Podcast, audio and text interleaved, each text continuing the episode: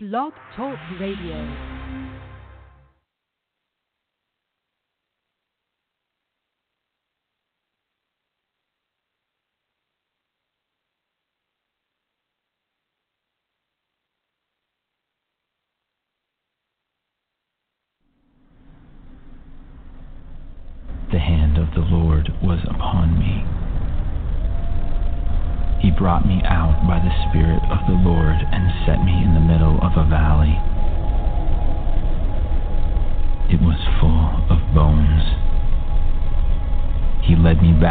Forth among them, and I saw a great many bones on the floor of the valley.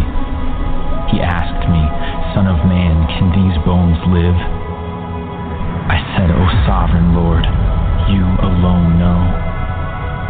Then he said to me, Prophesy to these bones and say to them, Dry bones, hear the voice of the Lord. I will make breath into you, and you will come to life. Then you will know that I am the Lord.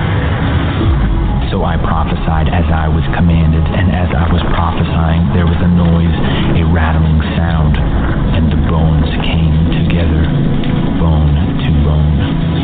I looked, and tendons and flesh appeared on them, and skin covered them. But there was no breath in them. Then he said to me, Prophesy to the breath, and say to it, Come from the four winds, O breath, and breathe into these I prophesied as he commanded me, and breath entered them. They came to life and stood up on their feet, a vast army.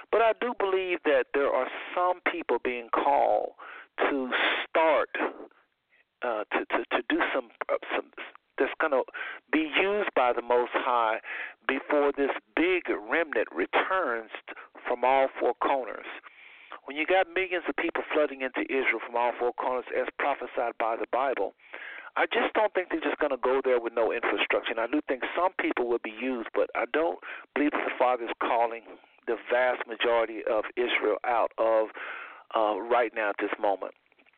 Sister, as you heard Yaina last week talk about, we have reached the 400 year point, and I think she is on to something with that. I think that is very true.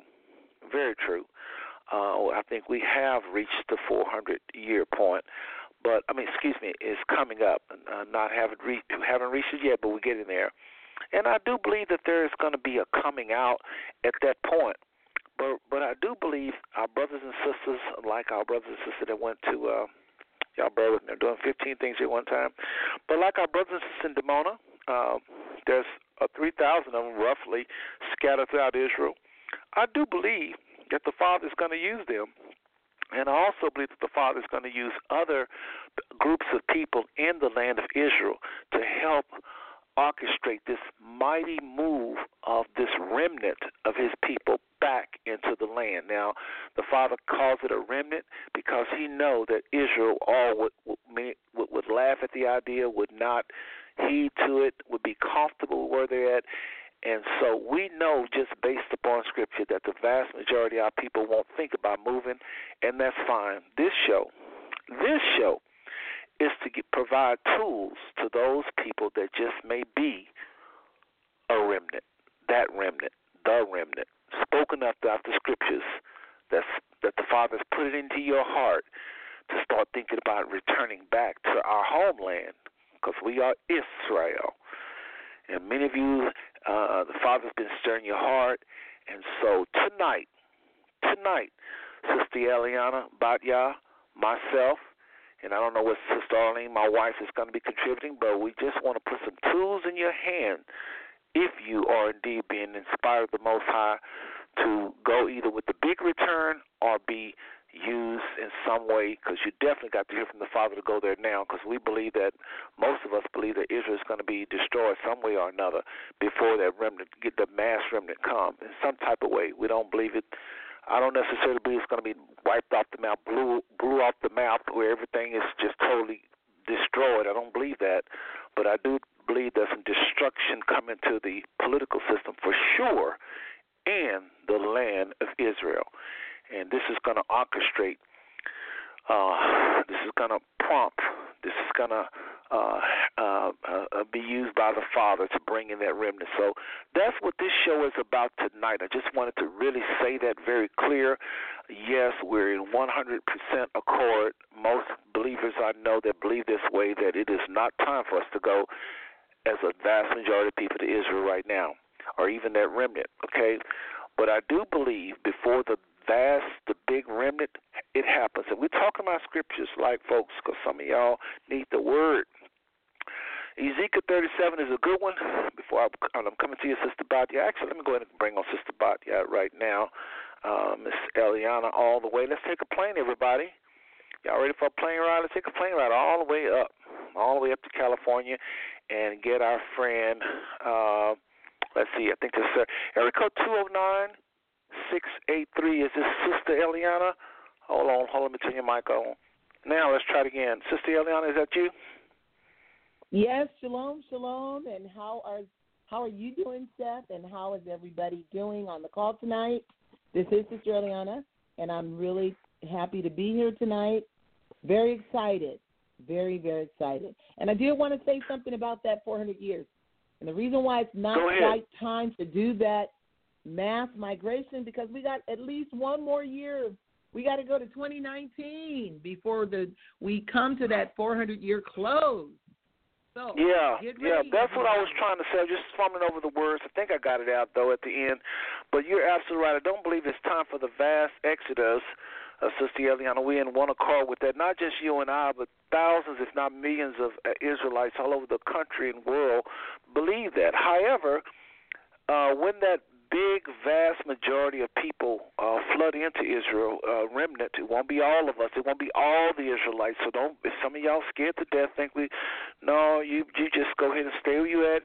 Stay truthful to the Most High. Continue to seek His heart. Continue to obey Him as best you can, and uh, keep your life clean. That's what it's all about. That's what it's all about first and foremost. That's what it's really all about because he can protect you wherever you're at, really, if you follow his spirit. But I do believe he has commissioned Israel to come out of her, my people. But most of us will not, won't even think about going. But this show, again, Sister Eliana, is for that remnant that the Father's stirring their hearts. So in a year or two, or whenever it's going to happen in the near future, is uh, we believe, folks. You hear you hear me say it right now on Blog Talk Radio. All these shows are recorded. I believe that it's already happening. Folks, what can you do? It's already happening. It's already happening. It's just that we don't believe it's time, but it's already happening, Sister Eliana. Our people are slowly, slowly returning back to Israel to stay. And uh, Sister Eliana, one of the things when I got stuck, I don't know if y'all remember last week, I was talking about how I went over to Egypt, and I got stuck in Egypt, and uh, the next day, you know, they got me out. I mean, it was really easy. It wasn't a big deal. I ended up realizing the father was in there because I got a chance to spend night at this really beautiful hotel and got to see the Red Sea, which I always wanted to see. Uh, uh, uh, so that was a blessing. But anyway, Sister Eliana, one of the uh, immigration workers, say the reason why you got stuck, sir, is because y'all come over here and you don't go back. I said, what do you mean? She said, there's many people that come over to Israel and they don't return back. They just stay for years and years and years. So, folks, there are some people that go over to Israel, and I, I don't. Uh, I'm not defending this, or it, it, it is illegal according to Israeli law, uh, and they just make Israel their home. And uh, that is the honest to God truth. That's what she told me. And when I went to Dimonians and, and, and said that, they said, That's true. She told you the truth, brother. They said, We seize the power to define. We don't let other people define our, our, our, our, our, our go and coming. You know, we believe this land is ours, and they do not have the power. And so that's where they're at. I, I kind of disagree with that. I, I, I kind of I disagree with that. I think when it's time, it's going to be a little smoother than that, but I understand it. So, folks, listen. For whatever reason, people going legally, uh, going seizing the power to define, maybe going illegally, if if that's the way some of y'all want to interpret it. But make the long make the long story short, Sister Eliana, our people, African Americans, and other people all across the world, really, African descent, dark skinned people claiming to be Israel is returning. What do you have to say about this, Eliana? Give me some feedback. Well, I think it's absolutely wonderful because you know what? It is our land, and we do have the doggone right to go home if we want to go home. now, the Most High will bring us in the mass, but you know, we want to go home a little early, and we have the grace and the and the the go ahead and the anointing from the Most High, then do it. Just go on and go home because you know the Father always send some ahead. Even when we came out as a people, there were some that stayed behind as a remnant. You know that that did that escaped the captivity, that escaped all of that. So you know what we have to understand about us as a people, and I think this is where we mm-hmm. miss it sometimes because we always try to group ourselves as a one mind collective when we are individual people, the house of Israel, with our own intentions, mindset, uh, ways that we do things. We are not just one blob of people, and that, and I really get pissed off when I hear people say, "You guys are ignorant as hell. You guys are this." You you can't do that to us as a people. We're individuals, yet we are of a country and of a nation, but we're individuals. So the Most High might be moving on me individually in a certain way that He's not moving on you. And the other thing we have to remember, Judah is going to awaken first. And we know that the whole household of Israel was black. We know that all the Egyptians were black. We know the Canaanites were black. The Hittites were black. The Jebusites were black. The, the, the Perizzites were black. We know all these people were black. There's a lot of people in the United States right now. They're not all Judah, and they're not all Israel. So when we're talking to people about this truth, we, we, we if they're not waking up and feeling it, maybe they're not Judah, maybe they're not Israel, Maybe they are Israel, but they're not of the tribe of Judah, and maybe it's not their time. Because Judah will hear the message, and Judah will awaken first. So what we have to do is just be a little bit more discerning instead of getting mad at people because they're not catching the, the vibe. Because the Most High, this is not this is not a thing of done of human hands. The Most High clearly said, "It is not by might nor by power, but by uh-huh. my Spirit," saith the Lord, the Most High. So we have to remember that the Most High will breathe upon those that need to be breathed upon. And just everybody, we don't have to convince everybody of this truth. But Judah will awaken first. Judah will arise. So we have to know that. Judah will arise. And that's all we have to be concerned about. We just have to keep teaching it. If they are tribes of Israel, they'll awaken in their time. If they are not, they won't awaken. So we don't have to worry about those that are not of the household of Israel waking up and coming with us. We don't have to worry about it. And it could be your cousin, it could be your best friend. Because remember, when Herodotus did his description, when he traveled from Greece way back before BC, he said he thought that the Hebrews and the Egyptians were one people. Remember when Joseph was burying his father, going to the cave of Machpelah to bury his father. Remember the people, the Canaanites, and all the people around said the is that Egypt is in great mourning. But it was Joseph and his brethren and a company of the Egyptians accompanying them to bury their father. So it, we look alike. So that's why we, we have to use discernment and spiritual wisdom. We don't have to get into arguments with people. We don't have to be mad at anybody. We don't have to humiliate anybody and put them down. All we have to know is the Most High is doing this, and Judah will awaken first, and Judah will arise. Judah will arise Amen. and lead the charge. So that's all we have to Amen. worry about. We have to be excited, happy, you know, yes to our brothers and sisters who are going home right now. Yes to those who are waking up right now. Praises to those that will awaken. And then thank God most high for those that will come in the greater exodus. That's what we have to be concerned with. We need to get excited about this because we are about to be moving on. And I'm so glad that the time is now. Yes, yes, yes. Well, y'all, that's just, I'm sure y'all know who that is by now. That's Sister Eliana. And uh, Sister Eliana, again, what city are you in? I am in Merced, California, in the Merced, Central can I- Valley of California. Yes, they say Merced How is the can- gateway how- how to can I forget? They say that Merced is the gateway to Yosemite. So if you know about Yosemite, that beautiful, beautiful mountainous region that is Oh, here in. California, that's where we're located in the valley of that mountain region, which I understand is a volcano. I, I found out. I've, I've come to find out. But the most Yes, High is doing yes, yes. Well, listen, uh, do me a favor and uh, uh, tell everybody got to how to get a hold of you. Then I want to go switch over to the phone lines and bring on Arlene for a little bit. She's not going to be staying late uh, long as uh, as I anticipated. She, Arlene is a, a woman of many talents and she has some things she's got to do. But I want to bring on for a little bit my wife, that is Arlene Turner, she'll be coming on and saying hi to everybody. And just she won't stay long again.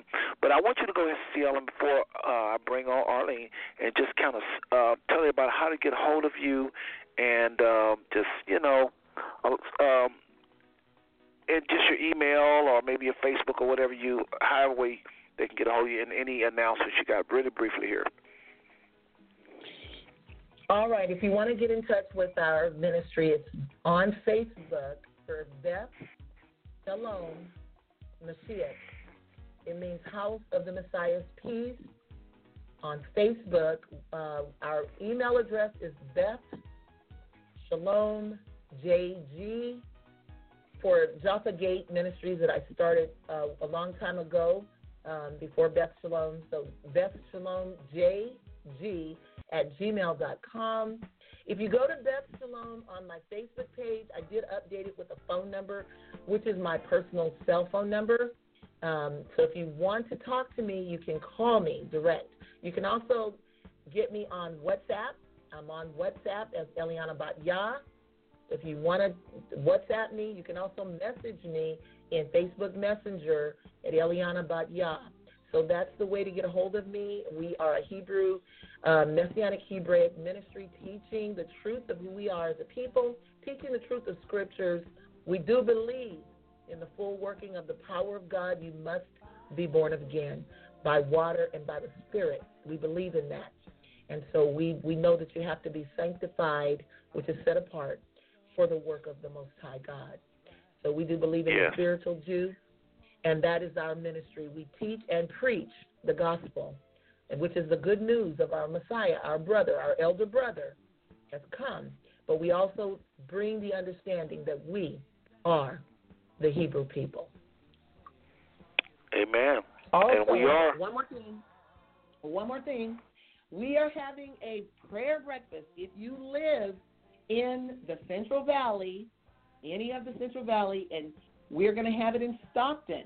It's going to be March 24th from 10 to 2. We're having a prayer breakfast. It's a solemn assembly. We're calling on the name of the Most High. And if you're in if you're in the Bay Area, Sacramento, uh, Fresno, San Jose, um, anywhere in those cities, Modesto, you are welcome to to attend our prayer breakfast. You can see us on Facebook. You can register online. We are taking a forty dollar donation because we're feeding the people, and so we need the forty dollars to, to fix all that good food. However, you're welcome to bring someone with you that can't afford it because we do want to minister to the lost. So if you can make it there, we'd love to have you. And all are welcome, children included. Amen. Amen. Well, it sounds like you're busy busy lady, folks. Just like I was saying last week, everybody, Sister Yaina, Sister Eliana, all of the people that have contributed to these shows is really this is really about our fifth part five. Really, we just changed the topic. But anyway, folks, busy, busy bunch of people. Well, listen, let me go ahead and switch, and thank you for that, Sister Eliana. Let me go ahead and switch uh, gears and, and just go to um, Sister, the one and only Arlene Turner. This is my wife, folks, and Arlene have uh, be very interested hear what she has to say because she's been in the background and she's seen this whole evolution of us being uh, from her revelation of us being Israelites. She's been to Israel, and so let's just go in and see what the wife has to say. Eric Code, well, you know your phone number. Uh, Sister Arlene, are you there? uh, yes, can you hear me? I can hear you just fine, just per- just perfect. How are you doing tonight, sister? I'm doing so fine. My goodness, it's like you're so far away. we're in the same we're in the same place, y'all, but it do sound like we're far away. But listen, go and say hello to the people. It's been a while since you've been on. Just say hello to Sister Eliana. I don't know if, I don't think y'all met yet, and uh, just say hello to her and everybody, please. I certainly will. Well, good evening, everyone, Blog Talk family and listeners, and Sister Eliana. We've never met, but I have listened to you, and you're a very wise and learned woman, and just it's nice to, to talk with you. Nice to meet you tonight. Likewise. Okay, well, Arlene, uh, you've had a chance to listen to a few of these broadcasts uh, with regards to this remnant and, and the return, everything. Uh, I'd like for you. I'd like to just know though more than comment commenting on that, I'd like for you, if you don't mind, because I know your time is limited, I'd like for you to comment really on your uh, sojourn in Israel when we went the little the little time you was there. Uh, you saw. Israelites there had, that have left the United States. I think it was 1967 when the first when the first wave came, and you saw the businesses. Uh, we went on tours of all over Israel. What do you think of your experience seeing those people? Did they seem comfortable in their skin there? Did you think they was trying to be like the Israelis? Because this woman right here, she will disagree with me in a minute and agree with me in a minute. So this ain't no yes. This ain't no yes woman right here. She'll let us know. So y'all about to get the show enough truth. But uh, what did you think of uh, Israel, Dimona, and and, and uh, the dark skinned people you saw there? Just what comes to mind when we say uh, African Americans living in Israel? How, how was their state, please? Well, it's interesting to have the experience of traveling that far. I didn't know what to expect initially. And, you know, usually when you travel to countries and you don't go to Africa, but you go somewhere in America or to other places, you end up with a lot of people that don't look like you, and you still have that sense of, uh, you know, you don't really fit in. And you kind of have that when you go to Israel as far as the airport experience and, you know, going through uh, customs and whatnot, and just you know it, feel, it feels like you're being scrutinized and, and, and all of that, and then suddenly, you know, you get in a, a in a bus or and you drive and you get to a place and people as soon as you get out of the van, people walk up to you and they say, "Welcome home." you know, and you're like, right. "Wow." Welcome home. And some say so welcome to North Africa. And some say that but you get a sense of belonging, a sense of connection. Uh, you begin to look around and you see people, they look just like you, and, and you know, they speak English as well as Hebrew. And, Uh, a lot of them have either they came directly from America or their parents did, so they're not that far removed from what we experience here in America, but they're so different in that their lifestyle is different, their cuisine is different, uh, their um, worship is even different. Uh, there's a unity there. There's a sense of community there. There's a respect for elders. You know, there are so many things that are part of a positive um, infrastructure for building a nation. And you see, it gives you hope.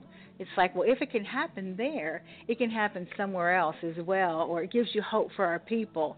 And so I know I felt a sense of just connectedness and a sense of, of hope for change. Um, and like I said, I just felt really uh, a sense of self. It's kind of like when I first uh, started the process of locking my hair. Uh, I used to have a lot of bad hair days when you wanted it straight and it would fuzz up, or you wanted it fuzzy and it would flop down. And once I began the locking process, you know, uh, you go through a growth and a development, and you get to the point where you just feel like you're home with your hair. You don't have bad hair days anymore. You just feel comfortable in your own skin and your own hair yep. and in your own community. So that's kind of the sense of what I felt there, you know, it's just seeing the young people, the elderly people.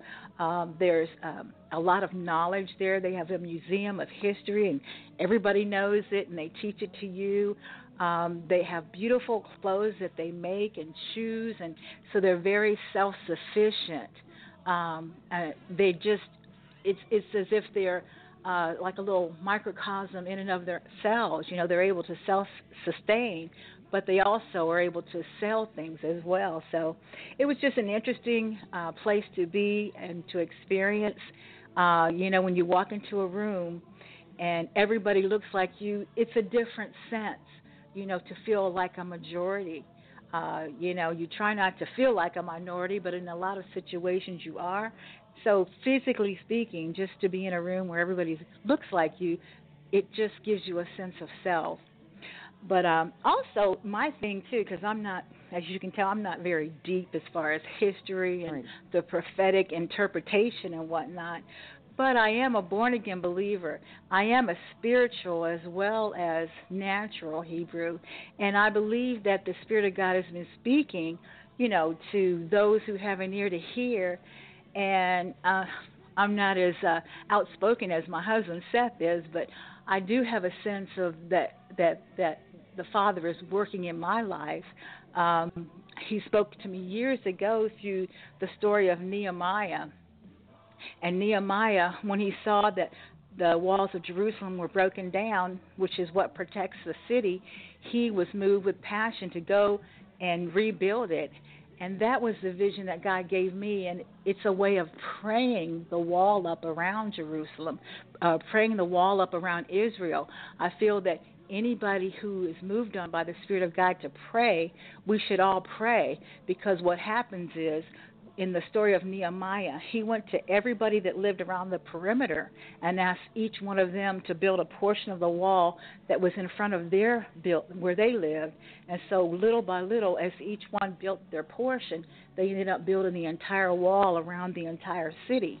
And I feel like spiritually speaking, there are those of us that the Spirit is moving on to pray uh, so that we're able to pray a, a wall of protection around the people of God, so that once you know we're awake and we're able to be um, involved and informed, we can mobilize.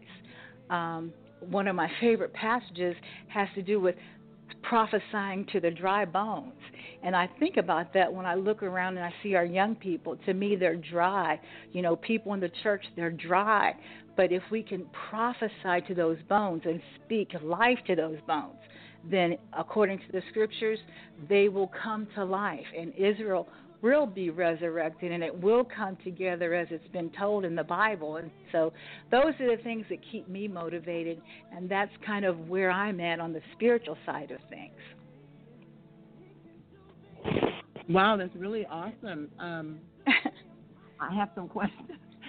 So when you when you when when you first went, what was the reason what, uh, that drove your trip to Israel for that first time? What well, the reason I went to the, accomplish? Yes. Well, well, we went to. They have an annual celebration. It's one of the high holy days, and it's when they have a lot of visitors come, and you're able to experience just all of the people come together, the families, uh, the community.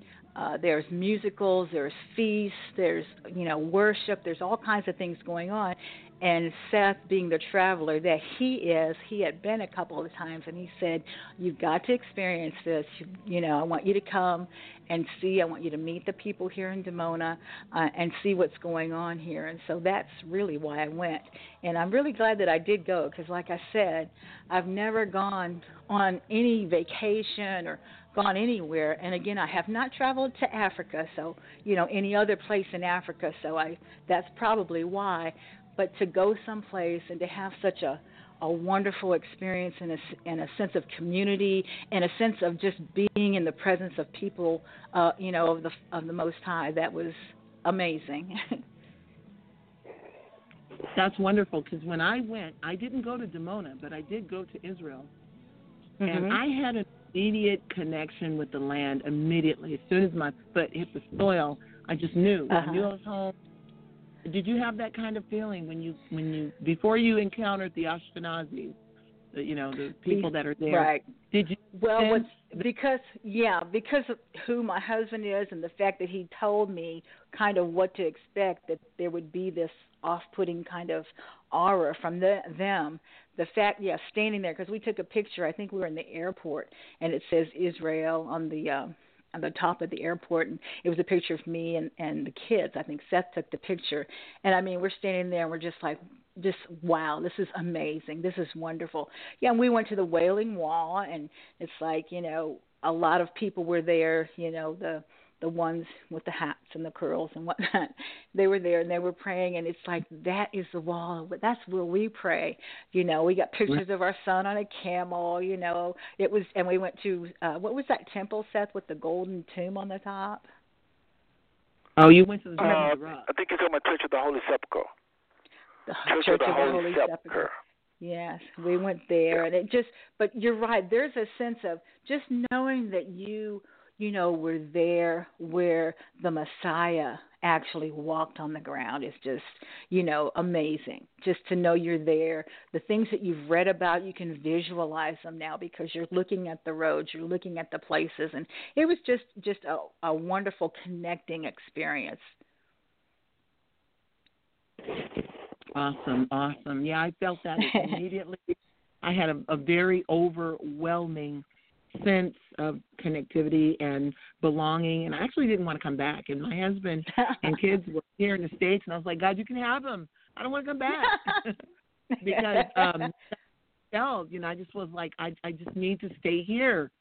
And um Mhm. it was later for me to learn truly that I was a Hebrew person and that you know we were connected to scripture and and all of these things that I had read. And I had always felt that when I was reading the scripture it was talking about me. And I was oh, always wow. drawn to the Old Testament scriptures overwhelmingly, and I Mhm. felt like it was it was talking about me and my life, my ancestry, and I didn't understand that until you know my eyes were completely open and it was completely revealed to me that this is who you are. Yeah, this is story Mhm. is about you. It's about your family. It's about your your culture, your ancestors, your great great grandparents, and all of this. So I was very Mhm. very very I felt that the Most And, High and, and Sister Eliana, I, I counted over 300 scriptures. 300 scriptures. Uh, well, I pretty much guess it because, uh, I mean, a lot of times you'll see one prophecy and there's three prophecies in one. But yeah, it's really, folks, really the whole Bible is talking about us. And the scripture says, don't forget our key verse of, to all of this that started the whole, the, this whole series is Deuteronomy 28, verse 46, with Moses up on the mountain talking about all these things that's going to happen to Israel, and he made this key key key word when he says, "Hold on, hold on, hold on, everybody, hold on one second, hold on, please." I think Seth was going to say the key word was forever. I think you're And right. That means that it continues throughout the generations, like he's been saying. When Moses Mm-hmm. made that statement to those people, you know, they lived out an additional maybe 30, 40, 50 year lifespan, but those prophecies that he spoke to them were to mm-hmm. continue forever, even to our day. So that's mm-hmm. the reason why it's so significant because we're living everything that was spoken, and it can't be yeah. denied. We're the only people living it out. We're the only group of people on the face of the earth living out, I mean, verbatim, everything that mm-hmm. the scripture said would happen to his people. So there's it's no mistake. But again, That's if you're true. Judah, you're going to get this real clearly. You're going to get it. You're going to feel it burning in your spirit and your heart and your mind. Mm-hmm. And if you're yeah. not Judah, it's okay. We love you, but if you're Judah, you'll get it. Mm. Yes, and I think too, along with um, living out those uh, curses in Deuteronomy 28, I think the interesting and positive uh, aspect of that is that for so many of us as mothers of young black males, and we watch so many of the things that the sufferings that that are out there for them the obstacles and the barriers and the insecurities that they have within themselves and we wonder what is going on? What is wrong why can't this happen to this child? Why can't this happen to that child? Why is it so difficult? What's going on in the workforce? What's going on in the families? Why are there so many families without the uh, men in the home? Just all these things that that we're experiencing, which you know will bring a mom to her knees and cry out to the Most High and say, "What's going on? Help me! Help me understand what's going on." To be able to at least understand that there is a reason for some of the things that we're suffering and experiencing can bring hope at least to know that there is a reason and all you have to do is um you know submit yourself to god you know and say lord help me. Help heal this situation. Cry out to him help help deliver my children help you know them to see what's going on open their eyes and and bring them into an understanding of who they are in you naturally and especially spiritually. So that is the thing that that's one of the things my passions is you know just as a mother that cries out you know on behalf of my children and other young people in you know in society today. Absolutely. Absolutely and you know, it's it's so comforting when you open up the book. You know, you can go and talk to people, and they'll say, you know, scholars, philosophers, all these people will tell you all of this. When you open scripture, and and and you're seeing our headlines, our newspapers being read through scripture thousands of years mm. ago, what's connected to our people, mm. humbling, sobering. You you cannot mm-hmm. help but to bow down your head and your knee to the Most High. Mm-hmm say, mm-hmm. "Wow, Father." No, because we're living it, you know. And he he foretold it, and, and it, it it it wasn't because he wanted to punish us. It, he just no. told us what would if we disobeyed. So yes, very very powerful true. to see it in Scripture. Mhm. That's true. That's true, and it lets us know we cannot make it without him. As a generation, as a people, as a nation, we cannot make it without him. The odds are stacked against us in this country, and uh, you should know you can't go out there without someone on your side and he is the one who levels the playing field when the cards are stacked against you. So you know i just pray that people hear and they understand that they need to be in the kingdom. They need to be a part of what's being done in uh the kingdom this day that's what I believe. Amen. Amen. Well, Sister Arlene, listen, I want to thank you for your time. I know that you had something that was pressing. Uh, I don't know if you're able to fix it or not, but if you can stay, fine. Um, join us, please. If not, we understand. I already told everybody that you had some some other things pending. So, are you okay, or you got some other things you got to do? Talk to me. I've got yeah, I've Talk got some other things I've got to get done. I've got some other things that I have to get done, but I will be listening. I can listen but I've got to do okay. some work. So, okay. Well, folks, it was a pleasure wife, talking uh, with sister, you. Go ahead and repeat that. My bad. It's a pleasure uh, talking with you, meeting Sister Elena, and just being able to just share with people, you know, of like mind. Yes, yes. Uh, and Sister Eliana, go ahead, Sister Eliana, yeah. you send something? Yes, I was going to say it was truly a, pre- a pleasure to hear your voice and to know that you know you're standing behind your husband in this understanding truth and you're raising your children in this knowledge. That's so powerful. Um, I, I, I'm looking forward to us getting to know each other much better in the years to come and the days to come. Me hey, too. So Starlene, Me too. Before, before you go, I got one little Mhm. bone to pick with you. I was listening because y'all was trying to get our speaker on the other end. I it was having a little trouble, and so I heard Okay. Sister Arlene say, my wife say that she don't go nowhere. Well, she may not be a world traveler like myself, but this sister right here have been to Hawaii, St. Thomas. Just so y'all know, I ain't abusing her, keeping her in Ohio and Texas. So okay. That's Because right. your Ohio friends be calling and say, "What does what does she mean by?" So anyway. All right. Thanks for clearing right, that up. I'll talk with you later. Okay. Bye bye. All right. Bye bye. Brother Seth, Bro- Yes, Brother Seth, yes, get her out of the dungeon. I was going to tease What you. was that? Get her out of the In teasing. Get out of where? Get her out of that dungeon and get her all around the world. Just teasing you. no, she she don't she don't she don't travel like I do. But Arlene Arlene Arlene makes her rounds. She she she travel. Believe me, probably more than the average person. I mean, but anyway, folks, and then it's only, you know, it's one of the blessings you you get when you when you work for the airlines and even first class. We have the opportunity to just do a lot of our trips. I remember we took all the way to Israel. The Father blessed us where we was able to fly first with uh, uh, the four of us, and that's a very expensive ticket if you try to purchase that. So I just thank the Father for the experiences, getting to to, to not just to Israel, but go in class and and just learn, and and them able to see all of, a lot of the, even the brother that's going to be on tonight. And speaking of the speaker tonight, he just had a little trouble getting on. He is on his way though. He's he is trying to connect, so y'all just bear with us. Uh, but anyway, Sister Eliana, uh, I just want to say a few things about uh, uh, before the brother come on.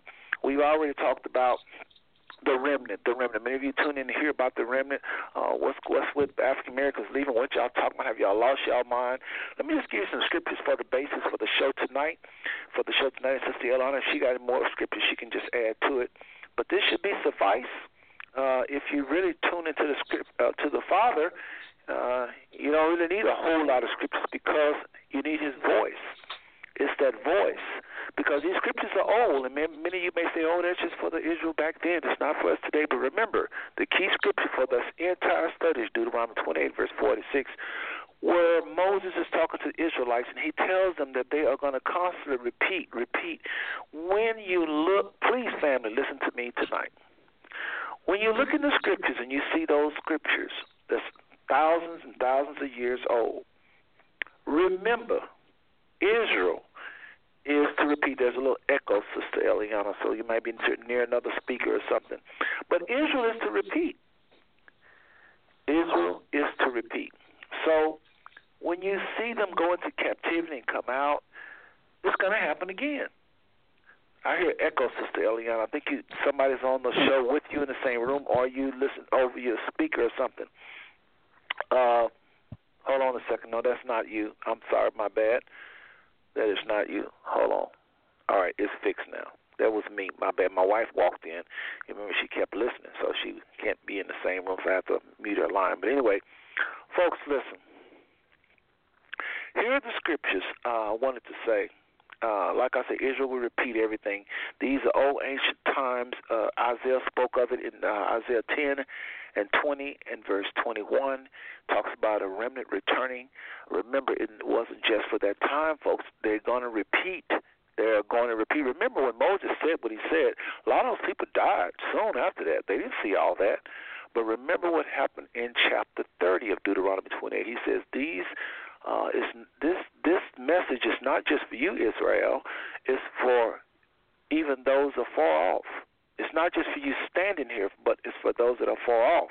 That's in Deuteronomy 20, excuse me, 29. Okay. All right, and then we have Jeremiah 27, 21, and 22 talks about the remnant returning. Um, also, Deuteronomy 30 and 30, 30 and 3 talks about it. Uh, those are scriptures that just that I have this here you know, it can be more if I did a bigger study on it, but these are just some. You can, there's pretty good scriptures on it. Ezekiel 37 is a chapter that's on it.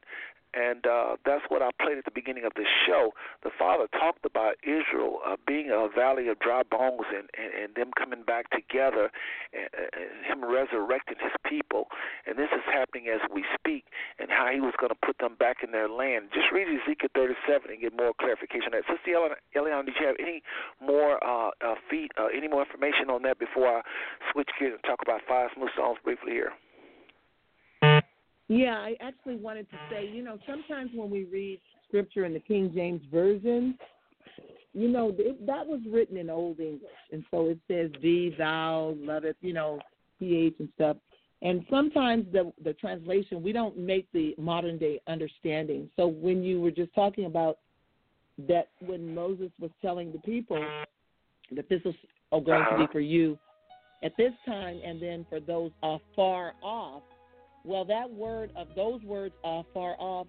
Really, for someone who doesn't really understand it, because they're saying, well, that happened then, and we're here, and we're not the same. But that word of far off actually means in the future. So for future generations. But the wording yes. is different. And so that's why you have to understand that when we're reading the scripture, particularly the King James Version, that the the the meaning of the word had it, they, they wrote they they wrote it and it was spoken differently. But once you understand how to translate that to modern day English, and English has changed a lot over the years, then you'll see yourself in Scripture. Because I remember I have a friend, he's Jewish, and the wife is is uh, she's Hebrew, and I, and I'll tell you the difference between what I think Jew and Hebrew means. But he considers himself to be a Jew, a modern day Jew, and he's married to this African American woman. And he told me this is some years ago. He says, you know, I'm, I'm I'm having a real hard time finding a black presence in the Bible. And I looked at him and I said, um, well, the problem is because you don't know the names. I said the name that you call your wife is a byword. If you really understood what the names were of the people, you wouldn't have a problem at all. And he looked at me with a puzzled look on his face because he's thinking the modern day words, African American. See, we make that, that that problem today, that distinction. We say African American Hebrew, African American one Jew, we're uh, Israelites, and, and we're not African Americans. That's the number one thing. We're, we are the Hebrew Israelites, or we're just Israelites, or we're Hebrews. And when we keep trying to interchange those words, it's confusing because in this country we've had a long history of struggle to even be identified as African American, and some people don't like it. Some people like to be called black, and older generations don't like it. They just want to be called colored. So there's a problem with understanding, and now all those terms refer to the Israelites. But in our country, after slavery, there was so much trying to identify us ourselves. We were trying to get some cohesion, not understanding that the Father had already identified us and that we just needed to come into our awakening. Now, some were being awakened as early as in the 1800s, but we have been trying as a community of people, a nation within a nation, to define ourselves. And we have to understand we've already been defined. We are in the book. And so when we read these things, we have to understand it pertains to us. And if we can understand that, it'll make our learning and our awakening so much, and our transition so much more smooth because we have to know who we really are. And I think that's what we're saying. That's what the, most of the Hebrew teachers are trying to say. This is who we are. But we have to remember the wording can also play into our psyche of how we see ourselves in the larger world, how we see ourselves in, in the context of Scripture, and how we understand uh, ourselves in coming out of this diaspora. Amen. Amen. And, and, and folks, um, again, uh, I see people tuning in kind of late, so I'm going to do something I normally do at the beginning of the show, but only because I got people who I know that call this show every single week. And uh, Eliana, they don't have a clue what we're talking about. Some people call Five Smooth Songs have been done for years, and they don't, they're not on the internet. So let me just briefly read over the show description. Uh, uh, again, many of you already know what's going on. Just give, give, be patient with your brothers and sisters now, okay? But uh, folks, those of you just tuning in, again, uh, this is what we sent out to everybody earlier. African Americans have started to return to their homeland, Israel, part two. And I went on to say African Americans reclaim their Israelite heritage slash a remnant return, part two. Thousands more of everyday people consider returning to their true home of their forefathers. One more time. Thousands more of everyday people consider returning to their true home of their forefathers. Okay, it's happening, folks. And I went on to say, Shalom, Shalom, human family, especially Israelites. Join us tonight as Seth, his wife, and co-host Sister Eliana Batyah, which y'all missed Arlene, those you just tuning in, as they interview Crown Doctor Ben Khazriel Ben Yehuda in Israel as he discusses the prophetic remnant returning to the Holy Land. Also, Dr. Khazriel shares in detail how many African Americans, how African Americans left the U.S. for Israel in 1967. This powerful and insightful sojourn you can't miss. I went on to say that the Father said many times that a remnant of his firstborn and once chosen people would return to Zion. And I say once chosen because I don't think he's just choosing just physical Israel anymore. He's he's choosing that spiritual Jew. But he is going to do a work with natural Israel as well, and that's what we're talking about tonight. I went on to, to type finally, but before this huge prophetic remnant returns, a tiny portion of authentic bloodline, dark skinned Israelites who love the Father has already begun returning from the four corners. And that's what I sent out earlier to many of you. Now, I often say black Jews and dark skin because when you say Jews, everybody associated with whites. Now, while I do believe that Israel went to the four corners, um, I have to also acknowledge that one of the corners or one of the areas, I don't know if it's a corner technically, but one of the areas of our planet is Europe. So a lot of our dark-skinned Israelites was taken into captivity into Europe, where there's millions and millions of whites. And I don't believe that mel- that melanin could take that much mixing. I know it's strong. I know that when black mix with white or dark mix with white, uh, what happens, but not when you constantly mix it for years and years and years. And some of our brothers and sisters just so happen, a very small percentage of them, I believe, are absolutely white as white can be. But the vast majority of Israel which the Bible says will be a great bird, will be people of color. So tonight, tonight, we're talking about African Americans.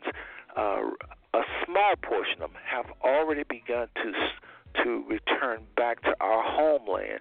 Now, many of you having trouble with that, and like Sister Eliana said, we don't want to spend a whole lot of time because we've already built we're building, we're building, we're building, and we can't take this show and just talk about how we are Israel. So let me just do this for you, out of respect for you, because some of you don't want us to just leave you behind. So let me just say this really briefly. If you're tuning to the show tonight and you and you do not believe we're Israel, but there's something in your spirit that say you like what you hear, but it's you just not 100 percent you need to do this.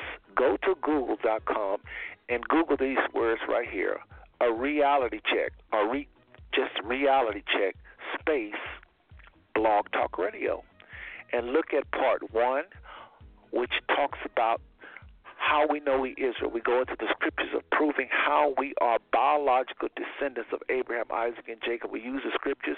We don't twist no scriptures. Folks, there's over 300 scriptures talking about what we're talking about tonight. That's the easiest show, really, part one. Okay, all the shows are easy, but for sure, part one. I mean, it's clear as day. Slave ships, houses led by women, men put into captivity, scattered through the four corners, uh, sons on corners. Yes, sons on street corners. I think that was Isaiah in, our, in the book of Isaiah. So that's part one. Part two, we talked about those of you that have trouble with the word curse, and you said, well, no, Christ have come. You wait a minute, I ain't cursed. We talked about how that you're not cursed individually, but the nation. We're talking about nation. The nation is what's operating under the curse, not you. If you're obedient, if you're not obedient to the Father, you don't have a relationship with the Father. Yeah, you probably know exactly what we're talking about. These curses, you probably live them every day. But those uh, uh, of us that that are trying to live right, and I, and I mean trusting and having faith in the Father, you know, we're, we're, we're, we're working the scriptures. We're doing what the Father asks of us. No, no way. We're not operating in curses. But this nation that we're working with we'll mourn for. Some of our relatives we'll mourn for. Some of our neighbors we work with, African Americans, will mourn for. We are a nation within a nation, you know. So that's what we talked about part two. Again, we're not cursed individually, but the nation. And then part three was a combination of both part one and part two. Part four, which was we switched the title completely and, and we named it African Americans Have Started to Return um, to Israel. This one was talking about the remnant, rather. That was part one last week, what we had on Dr. Khazriel. Now, Dr. Khazriel Ben Yehuda was on last week, and he is. Uh, many things. I've just don't even want to start to name all the things he's doing in Israel. By the way, he's in the house now. But this brother was on last week. And just we just recapping really briefly before he comes in, comes on in seconds here. But Dr. Khazriel um, uh, came on just talking about life in Dimona and, and some of the challenges they had and, and just what all they're involved in. And that was part one um excuse me that was part one of this new series talking about the remnant so there you have it. If you missed any of the previous shows please uh, check those out. All you got to do is google it okay? And just while i'm at it next week we're going to be talking about the new movie black panther and why african americans are so in love with it. We think they it's that part that they're longing. Like sister eliana was kind of talking about a little bit a minute ago. We, you know we're longing for that, that togetherness and, and and there's something there um in that movie there's there's some Hebrewism. Uh, how can I say it? This togetherness we're longing for. This this nation we're longing for. The Wakanda uh, uh, effect. Uh, we're gonna be talking about that movie and how it relates to Hebrewism, so you can't miss next week. But anyway, anyway, our brother's in the house, and I want to go on and just just bring him on. Uh, let's just put a little music on here. Brother Yehuda, uh, Brother Khazriel Ben Yehuda was on last week, and uh, he did a very good job, I thought. Very good job, just talking about this, that, and the other, several things. The brother did an excellent job, and I'm looking forward to having him again. And um, had a little trouble with the phone lines, but uh, we got it fixed finally. And uh, folks, I know y'all enjoyed him last week. I know you did. You ain't got to be shy. I know y'all enjoyed the brother last week. Uh, but anyway, let's go to the phone lines and bring the brother on all the way. Uh, from Dimona, Israel. Brother Khazriel, doctor, crown doctor, Khazriel Ben Yehuda, you there? All right, brother Seth. My my How connected? you doing, brother? Oh, You're connected, loud and clear. Oh, great, great, great, great. Hallelujah. Well, how you doing? Like you ready for another round? always, always, especially uh, you're such a uh, extraordinary host. You know, you and Sister Eliana. You know, I really enjoyed the uh, the conversation we had last week. And if I'm correct, your wife is on this. Uh, this Well, uh, she was on. She stopped by to say hi and everything. She's listening though. Oh, wonderful. Oh, wonderful. Sister Irene, right? Irene? Arlene, Arlene. Arlene, yes. Arlene. Yes, Yeah, Arlene. Sister Arlene. Thank you. Well, as always, we, we give praises to the to the to Yah, the God of the Israelites, and we're greeting you from the holy city of Dimona, Israel, in the name of all of those who have sought truth, and we all give praises, always give praises to to those who stand for truth, and uh, just wonderful to be here again. So, what do you want to? Well, before you begin, I just want to say because I, I we got several believers in here, everybody at different levels, and I just want to say when you say y'all again, folks, uh, like Sister Eliana so uh, Mhm. brilliantly put it. I think show number three is somewhere around there. When you when we say y'all, the Bible, the Scripture talks about calling His name Jah, and when we say Mhm. Hallelujah, Yah, we just I'll let brother. I actually let me let the doctor hit that a little bit. Go ahead and tell why do y'all call him Yah? I'll let you explain that. Well, when we refer to the most original term that the Israelites, the people of antiquity, those who were under the uh, the influence of the the idea of the Creator in northeastern Africa, Israelites and others of the like, they referred to the Creator as Yor, or you could say Yehovah and just in brevity, it actually means um, it's the idea of everything that was, everything that is, and everything that shall ever be.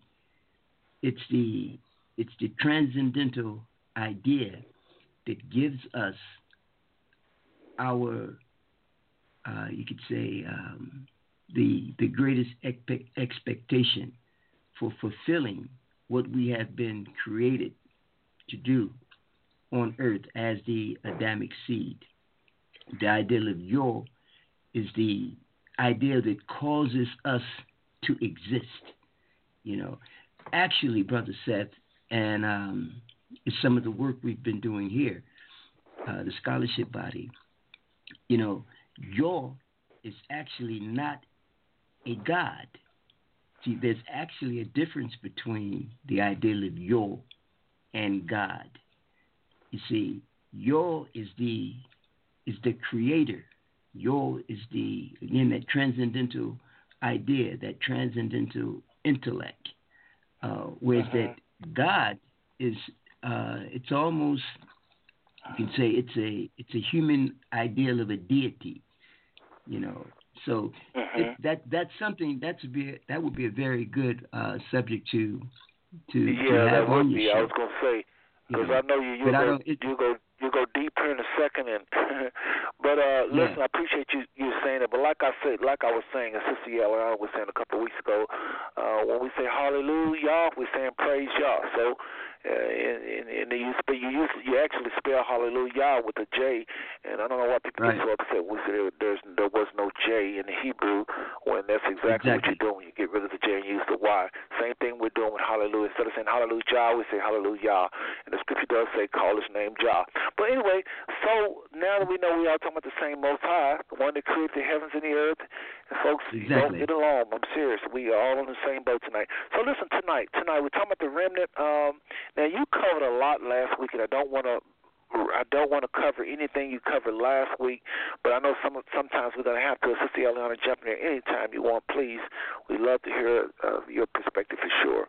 But I want to start off by by doing something a little fun because people, we all serious, was so serious last week.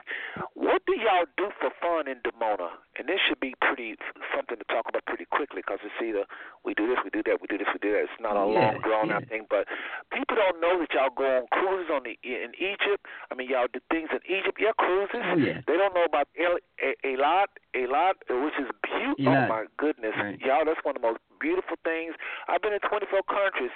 I'm telling you, that Eilat can really be up there with the, with Hawaii is really nice. Go ahead and tell us things y'all do Well- for fun. Let us know an Well, see- extensive list, please. See, uh, Brother Seth, first of all, we're no different in terms of a people, as uh, our people are all over the planet. And especially the Africans who were, you know, taken to the Western Hemisphere, the Africans in America, you know, we're very unique people.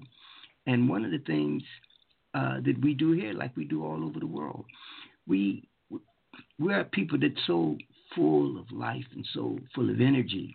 And when you came, it, it's not like we were um, having, or I would say, we were.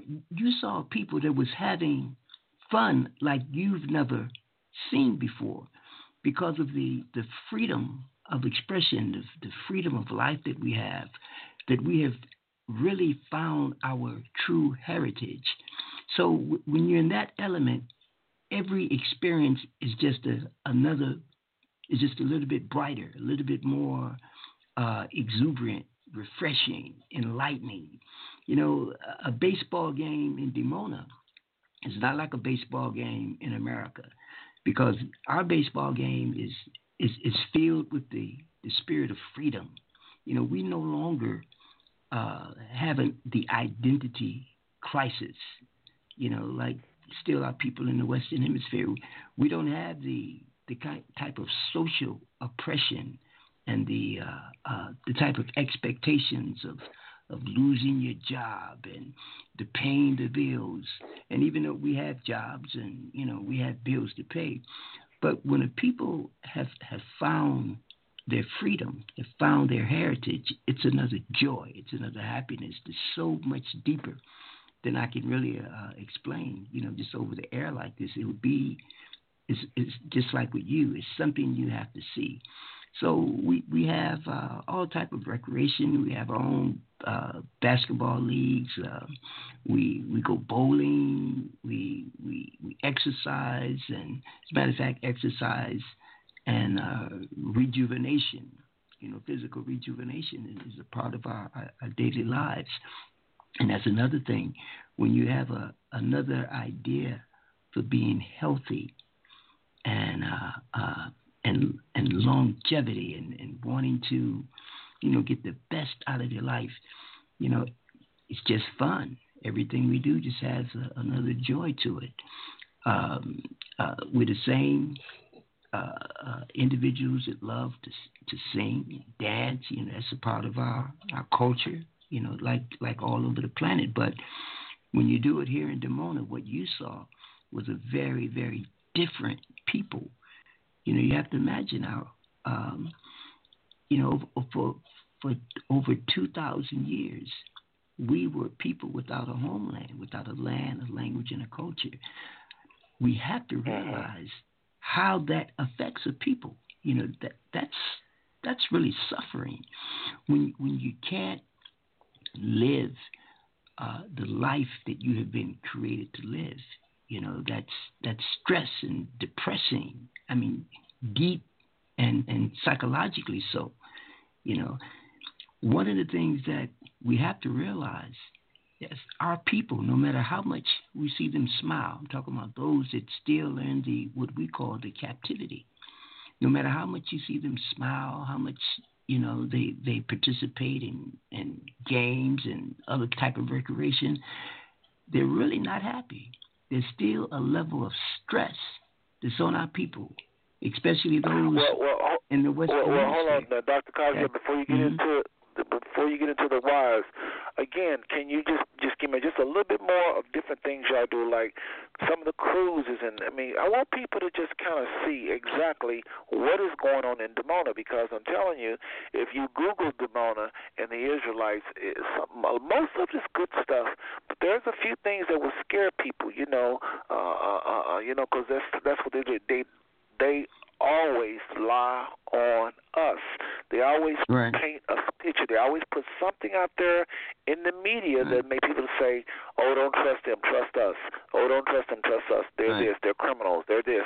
So, I mean, I was there, and I remember the cruises in uh, Eilat, right. and just, just not just cruises, but uh, uh, just just all types of museums. Activities. People just want, you know, yes, they want, they don't mind coming to Israel. I'm talking about those that are coming before the big prophetic move uh, when they come from all four corners. And I believe, I believe that the Father's going to do something with those that come early. I do believe that. I think you kind of said that last week. But when they're right. there, people want to know what kind of things will they be doing. Now, again, folks, I have to say this because y'all know where I, where I stand biblically. I don't believe this is the great move that's when they're coming by the probably millions from the four corners. I don't believe that. But I do think these brothers and sisters in Dimona is going to be some eyes and ears, and, and I do think some things are going to happen in Israel prior to that, but that's another conversation. So in the yeah. meantime, what are y'all doing for fun? Like my, my, my niece Charity, she's there, and she love it. I actually love it, you know, and uh, I believe I believe the Father is using me here in the states, but I hope to one day right. move to Israel as well. So I just want you to just talk about some of the fun but, things you do, activities. You mentioned some things, but there's a whole lot more I know y'all are doing.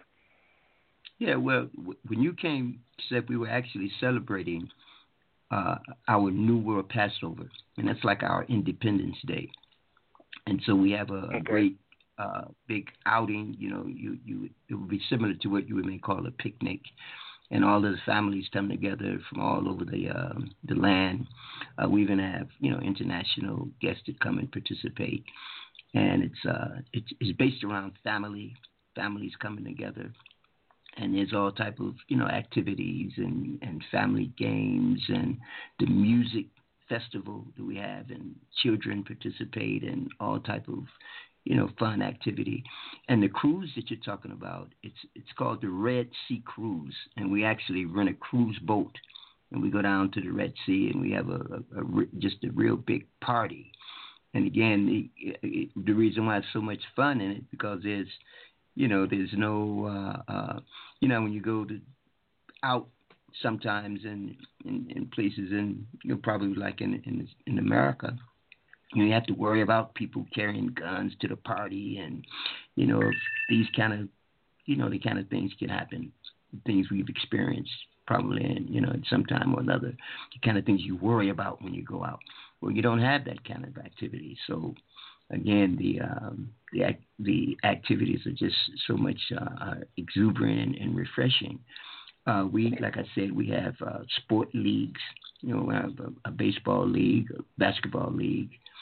Um, I guess when you uh, the most uh, uh, say the not so much entertainment, but the the activities that you would you know associate with having fun. Most of those uh, the social events like our, our weddings, our which is another uh, great affair event to experience to see a, a kingdom wedding, uh, the the holy days when we you know those holy days that's written in the in the scriptures that we should participate you know during the you know certain times of the year those type of activities but you know like yeah, like and, into and any the concerts folks I mean, concerts uh, uh, right Yeah, I just want to say this brother sings too. You know, kind of a jack of all bit, trades. So a little bit, you know. no, you sing, you sing. but uh folks, listen, it's just a lot of going on, and we just don't. We just wanted to hit that a little bit. But I remember the concerts that stand out to me. They really have a lot of groups. I mean, I mean, we talking about roughly three thousand people in the nation of Israel. They have several groups, and Whitney. Uh, one of the reasons I heard that she had came there was to record. I don't know if that ever jumped off or not, but these people are really, really good. I mean, they're really, really good. You should go to kingdomofyah.com and listen to some of the music and buy it and purchase it if you can. But I want you to talk Oh, a yeah. little bit tonight. We want this. Well, can I jump in? I wanted to Go ahead, sure. say something. please. So what I wanted to do for the listeners is I wanted to kind of give a little bit of perspective. It sounds like what we're hearing is the difference between, and I'm going to talk about an African elephant. I mean, not an African elephant, but an African lion in the wild. When that before that lion is captured, that lion sense, has a sense of freedom that is unsurpassed. It, it knows no boundaries. It knows its territory, its reign, its reach, its power, its strength, its speed. It knows everything. But when that lion is captured, and that's what happened to our forefathers when they were captured, they knew that they were restrained. And so there was this movement of rebellion in the land here and in all the countries. But then the second generation born in captivity heard the stories of freedom but didn't taste it. And then by the third, fourth, fifth, and down to our generations, we know nothing of it. But now the Most High is getting ready to deliver us. And so it's like that somebody, this conservationist says, okay, we want to we want to return this these these lions to the wild, but they have to slowly kind of bring them back to their environment.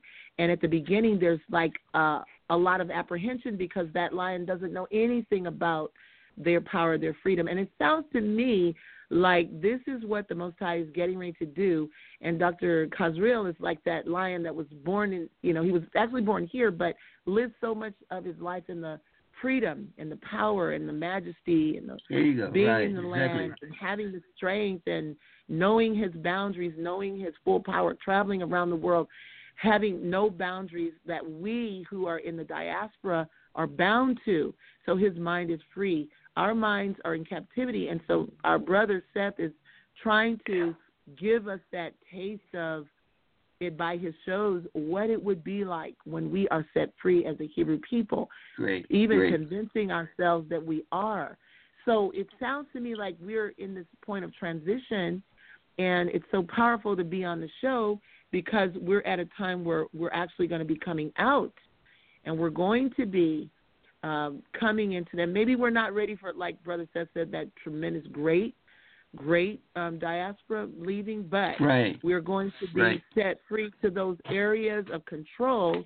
The Most High is doing this so we can become acclimated to what There it you is go. like for us to be a people because we're a very intelligent, we are a very um, articulate, highly skilled people. Amen. And so we are we have all that it takes to run a nation and to do it phenomenally well. But we Right. haven't been given the opportunity in our diaspora So I think the Father is going to do that for us, and we can be confident. So we don't have to be afraid. And I'm saying this for the behalf on the behalf of the listeners who are saying, you know, we can't do it. We can do it, people. Exactly. We are the people but, of the Most High. But God. Eliana, but Eliana, this is Eliana Yes. speaking, right? Now, yeah, Eliana, yeah. um, yeah, thank you, sis, because the challenge of that simple question uh, that Seth asks is, you know, if I were just to say the things that we do, your listeners would say, well, well, we do that in America. That don't seem like it's, you know, why should that be so much fun? I mean, we already got that. But what Brother Seth saw, he just didn't see a, a party or a baseball game. He saw a party and a baseball game of a free people. And so that's Yeah. what really that's what made it so different than just seeing, you know, a, a baseball game. You know, so I, think you put that uh, that very well. Secondly, you have to start speaking more in the positive, Eliana. You are doing it. See, remember last week I said you can't separate what we're doing from you and your experience. We are you. We come out of your loins. We come out of, it's because of you that we exist. We are part of the African American experience.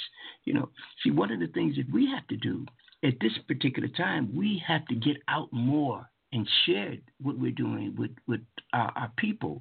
That's why I was so excited and so very uh, welcome to do this radio show, even though, like I said, it's 4.30 in the morning here. You know, I had to get up in the middle of the morning to do the show. but I, I'm very excited about doing it because people have to know. They have to know. yes, yes. And we appreciate it, brother. Thank No you problem. so much. No problem. Yes. Eliana, that was a very good thing you did. That was that was just that, keep keep that ear to the ground like that. That was pretty good. Well, listen, brother, I, I tell you, I don't know where to begin. There's just so much going on. I know what I want to talk about. There's a lot of groups that are not with y'all because that's another thing. We keep talking about demonic, demonic, demonic. People might think, oh, you're trying to get us with the demonic people, but there's a lot of people I have met, I've heard about that's in Israel. There's one brother. Mm-hmm. His brother is the priest or advisor, spiritual advisor to Amara uh, Sotomayor, who's supposed to be spending Mhm. lots of money in Israel. And I understand. I don't think they work. They're with y'all. Maybe they don't know y'all yet. But uh, Right. I mean, there's several groups, and and and and, and don't get me to naming individuals that feel like I had heard a sister say the father put in my heart to just leave America. And she, this was a long time ago, like in the early '70s. She's there and doing fine. So, folks, we got to quit. We got to lose this white supremacy because that's all it is. That that that that is that is that whole. Uh, um, Willie Lynch kind of mentality only trust us, white people, and, and don't trust each other. Folks, listen, anybody, this is not no cult. This is not no cult. You might not agree with everything going in Dimona, but this is not a cult.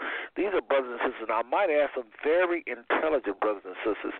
I remember a group of pastors that came to Dimona, and I kept my eyes on them very close not just because we was in a tour together, but I just wanted to know what did they think of all of this. And yes, they disagree with some things. They heard for a few things, but one thing that blew me away, Dr. Khazriel, is how they had no answer at times because Mhm. they didn't even believe it was Israel at the time. Some of them, and so Sure. telling it was about seven pastors, and when we all would talk about how Israel at the museum, you know, they look like Mhm. a deer in headlights. You can tell they did not have an answer. And by the end of the presentation at the, on the museum, and when they got to see the Israel and the dark, the dark people of Israel, that's one thing uh, y'all do very well. That hidden, y'all had a, a a tour that was called the Hidden One, something along those lines, Yeah. where you Yeah. take where you take all of your tour Yes. tourists to to those places that the cameras are not at, where there's thousands sometime of people living. You know, I'm thinking of uh, uh, Prison Gate for one, right, right Highlight, outside right. the Wailing Wall. Talk about that community, please. I'm so glad I That- remembered to ask you that. Yeah. Talk about these black folks that live right next to the Wailing Wall we never see on the camera. There you go. That's a great question. Uh, what you actually saw, Brother Seth, uh, you, you were experiencing part of the indigenous, the indig- indigenous and the original people of this land. I think yesterday, I mean, the last conversation we talked about Israel actually being a part of Africa. It's the northeastern corner of Africa.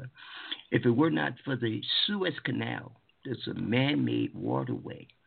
Uh, if it wasn't for that canal, Israel and Egypt would be landlocked, same continent. And then when you get into the geological factor that both Israel and, say, Egypt and Lower Africa, they sit on the same tectonic plate. It's the same Yes, yes. continent. So really, it wouldn't be surprising to see so many African people in Israel. You know, um, the people in Prison Gate, they're part of the the African Ishmaelite experience. Remember, Mhm. Abraham had Abraham had two sons that the covenant was given to, the seed of Abraham, and that was Ishmael and Isaac. Now the Okay. uh, it goes on, the scriptures goes on to say how the Israelite, which came from Isaac, that legacy would go into captivity, right? And that's how we ended up in the United States of America and in the western part of the uh, um, the world. But the Okay. Ishmaelite, the, seed of Ishmaelite, they remained in Israel. These are African people, originally African, you know, people. And they, the Ishmaelites remained there. Now, as time proceeds on, and eventually the European people came and overran this world, and I'll say this, and we say it everywhere, that it was billions and billions of dollars, and has been had, has been spent to transform this part of the world into a European settlement, a European country. Most people, when you think of Israel, you think of European people, but it took it took centuries to make the full transformation. I think I even mentioned last week that um, prior to the War of, uh, of Independence uh, that was fought here, most of the people in the southern region where we live, the Negev, it was it was dominated by African people. You could really say, Brother Seth, up until maybe about the 17th century, 16th, 17th century, 75, 80 percent of this country were of, of people of African descent. And so what we do, you know, we take our visitors to some of these locations. You were at Prison Gate in Jerusalem, uh, Yeah. which is a uh, yeah, and you saw the, the African people there. Uh, we Yeah. also uh, will take you. Now those were under the the Palestinian idea, because see, one of the atrocities of the the indigenous experience here, they too were were uh, dichotomized and separated by the influx of European governance and, and the European influence. They just ripped and tore this land all apart. And so you have uh, some of the indigenous people that may call themselves Palestinians, you know, under Mhm. that political experience. Then you have some African people who call themselves Bedouins. The which you you know you, you see them you saw them when you went to places like Beersheba. Everywhere. These Ishmaelites that come up under the the Bedouin idea. Same people, but two different political e- experiences. So um, the Can what I we do now. Please, but let me just say this one point. What we what we've been doing, and some of the work that I've been doing, is bringing these two Abrahamic families back together under the same idea of the sons of Abraham. And so we've been making some remarkable, remarkable uh, uh, advancements and success. And That's different. understanding, yeah, that these these in the in the world today, those who follow the Islamic religion and those that follow the the Jewish religion, they're at odds. They've been at war for for for, for decades. But when you go back to the original root of these two different people, you see that we were brothers. We were brothers, and according to Scripture, the brotherhood of the Abrahamic sons would be one of the most powerful experiences in this land. And so we're bringing that brotherhood back together. And so the next time you come, Seth, we got some more places to take you is going to reflect that that African presence here. I'm sorry, Leon, Well, I plan on coming back. Sister Eliana, go ahead with your question. So no, I was going to add something. I was going to say that in the book of Numbers, chapter 33 and 55, the Most High had told the people, um, or Moses was saying, "But if you do not drive out the inhabitants of the land, those you allow to remain will become barbs in your eyes and thorns in your sides." One of the groups, when um, the tribe of Judah was going in to possess their land in Joshua 15:63, because Ju- Jerusalem is a province, it belongs to the tribe of Judah and so does Dimona and, uh, and many other cities belong to Judah. And um, I was saying earlier that Judah has to awaken first. Judah is going to lead the charge. So Jerusalem is one of our key cities. But in Joshua 6, 15 to 63, it says Judah could not dislodge the Jebusites that were in the land. And they were living in Jerusalem, and they are living in Jerusalem until this day, according to the scriptures. So those were people that um, Judah could not dislodge, and I think Benjamin could not dislodge the Canaanites out of their portion of the land, and they had lived. There are still remnants of Canaanite people living in the land today, which these are all black people, as Dr. Khazriel is saying. So yes, those people have been, like you said, these are ancient people that have been living in the land for a very long time before the European experience came and took over. Okay. Very interesting. Very good point there. Very good point. I got a question for you, Dr. Uh, Khazriel. Got a question for for you. Uh, with regards to the remnant, with regards to the remnant, I got to ask this question because if I don't, I'm not being true to the callers. I've heard this so much, and I know many many people will be happy I asked this. As we know, the big return obviously haven't happened because Israel will be flooded in all those desert places. Because I tell people all the time, Israel is very empty. Yes, there's a lot of patches of greatness and all the things we're talking about, but it's an empty land. And one of the tour guides in Dimona said something that was very powerful. He said, Israel is the only land without a people because mm. it's so empty. Don't be moved by the, the few millions there. You know, no, it's a it's a huge land, and you can drive for seem like hours. It seems, and not see nobody. Right. And the right. tour guide said Israel is the only land without a people. I think we've been driving so long and not seeing nobody. He made this comment, and he said African Americans are the only people without a land. Mm. so right Eh, behind that statement, I got a, a question for you. Lots of people are saying this.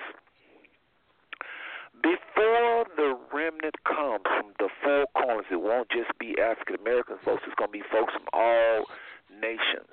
A remnant. Remember, folks, just a remnant. Don't worry if you ain't. Don't worry if you're scared. If you're scared, it's probably not you. But know this that your Bible says that over and over and over. And notice also that, your, that the Father said, Come out of her, my people, wherever we are oppressed all over the world. Now, here's a question. A lot of Israelites say that Israel is going to be destroyed. Now, it may not be destroyed like a bomb blew up everything and there's nothing, just a skeleton of a land. Not, I don't think they mean that. But the political mm-hmm. structure is going to fall. Something is Yeah. going to happen catastrophic before that mass uh, exodus from our places of captivity. And this is why a lot of people say I'm not going until that after after that happens. When I believe when the Father said He was going to call us, I want you to address that because y'all are there.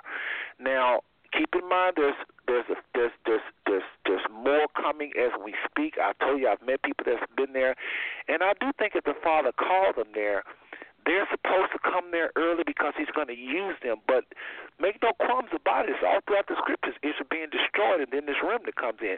Please comment on that. Actually, first, Yeah.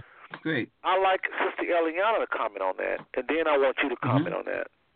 Sister Eliana, Please. can you comment on that? Because I want to ask you that question, too. And I wish Sister Yaina was on the line, but we uh, thought to do something a little different. But go ahead, Sister Eliana. I want you to comment, and then Brother uh, uh, Khazriel, please. Can you Okay, can you just rephrase the question? Because I was looking into scripture. Um, can you just briefly rephrase the yes, question? Yes, yes. Again, there's many people saying before the remnant comes, there's going to be a great catastrophic event happen in Israel, and, and, and, and, and Israel's going to be destroyed. We don't know if that means blew off the map, which I don't believe that, and I don't think they do too. But they possibly could mean the the entire political structure fall. It's going to be something big, huge. The world is going to see it. Okay, it's, and that's what's going to call for the world to say, well, who then are the Jews? So we don't know what's going to happen.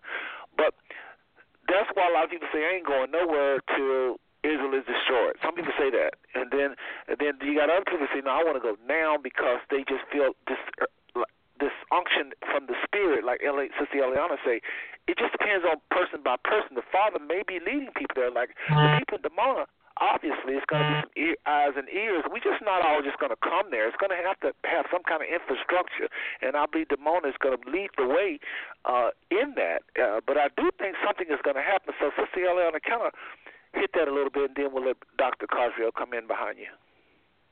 Okay, so I can best talk about it in Obadiah in, in Obadiah, um, Obadiah chapter one. I'm just going to read a short little scripture. That's what I was looking up. Um, for in Obadiah one fifteen it says, "For the day of Yahuwah is near unto upon all the heathen," and this is talking about in the land.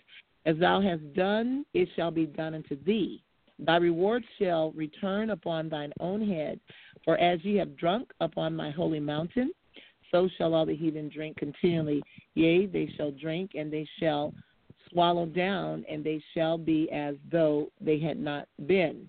But upon Mount Zion shall be deliverance, and there shall be holiness, and the house of Jacob shall possess their possession. So I believe the Father is saying that um, there's going to be a cleansing of the of the land before that great return but Jacob, the house of Jacob, which is Israel, which is us, we're going to possess all the possessions that the heathen has set up in the land today. And I think what they're doing, it's a real, you know, it's kind of a good thing that they're there because we've been out of the land for so long. We've had many uh-huh. captivities. This is that, that we are in that last portion of the 400 years spoken of to our father Abraham. And what they are doing is they're rebuilding the cities and the waste places, and they're they're building it up because we're going to possess those lands. We're going to possess those houses, and we're not going to have to work for it. So they're doing a good work. They're over there doing what they're doing according to the will of the Most High, but it's for us.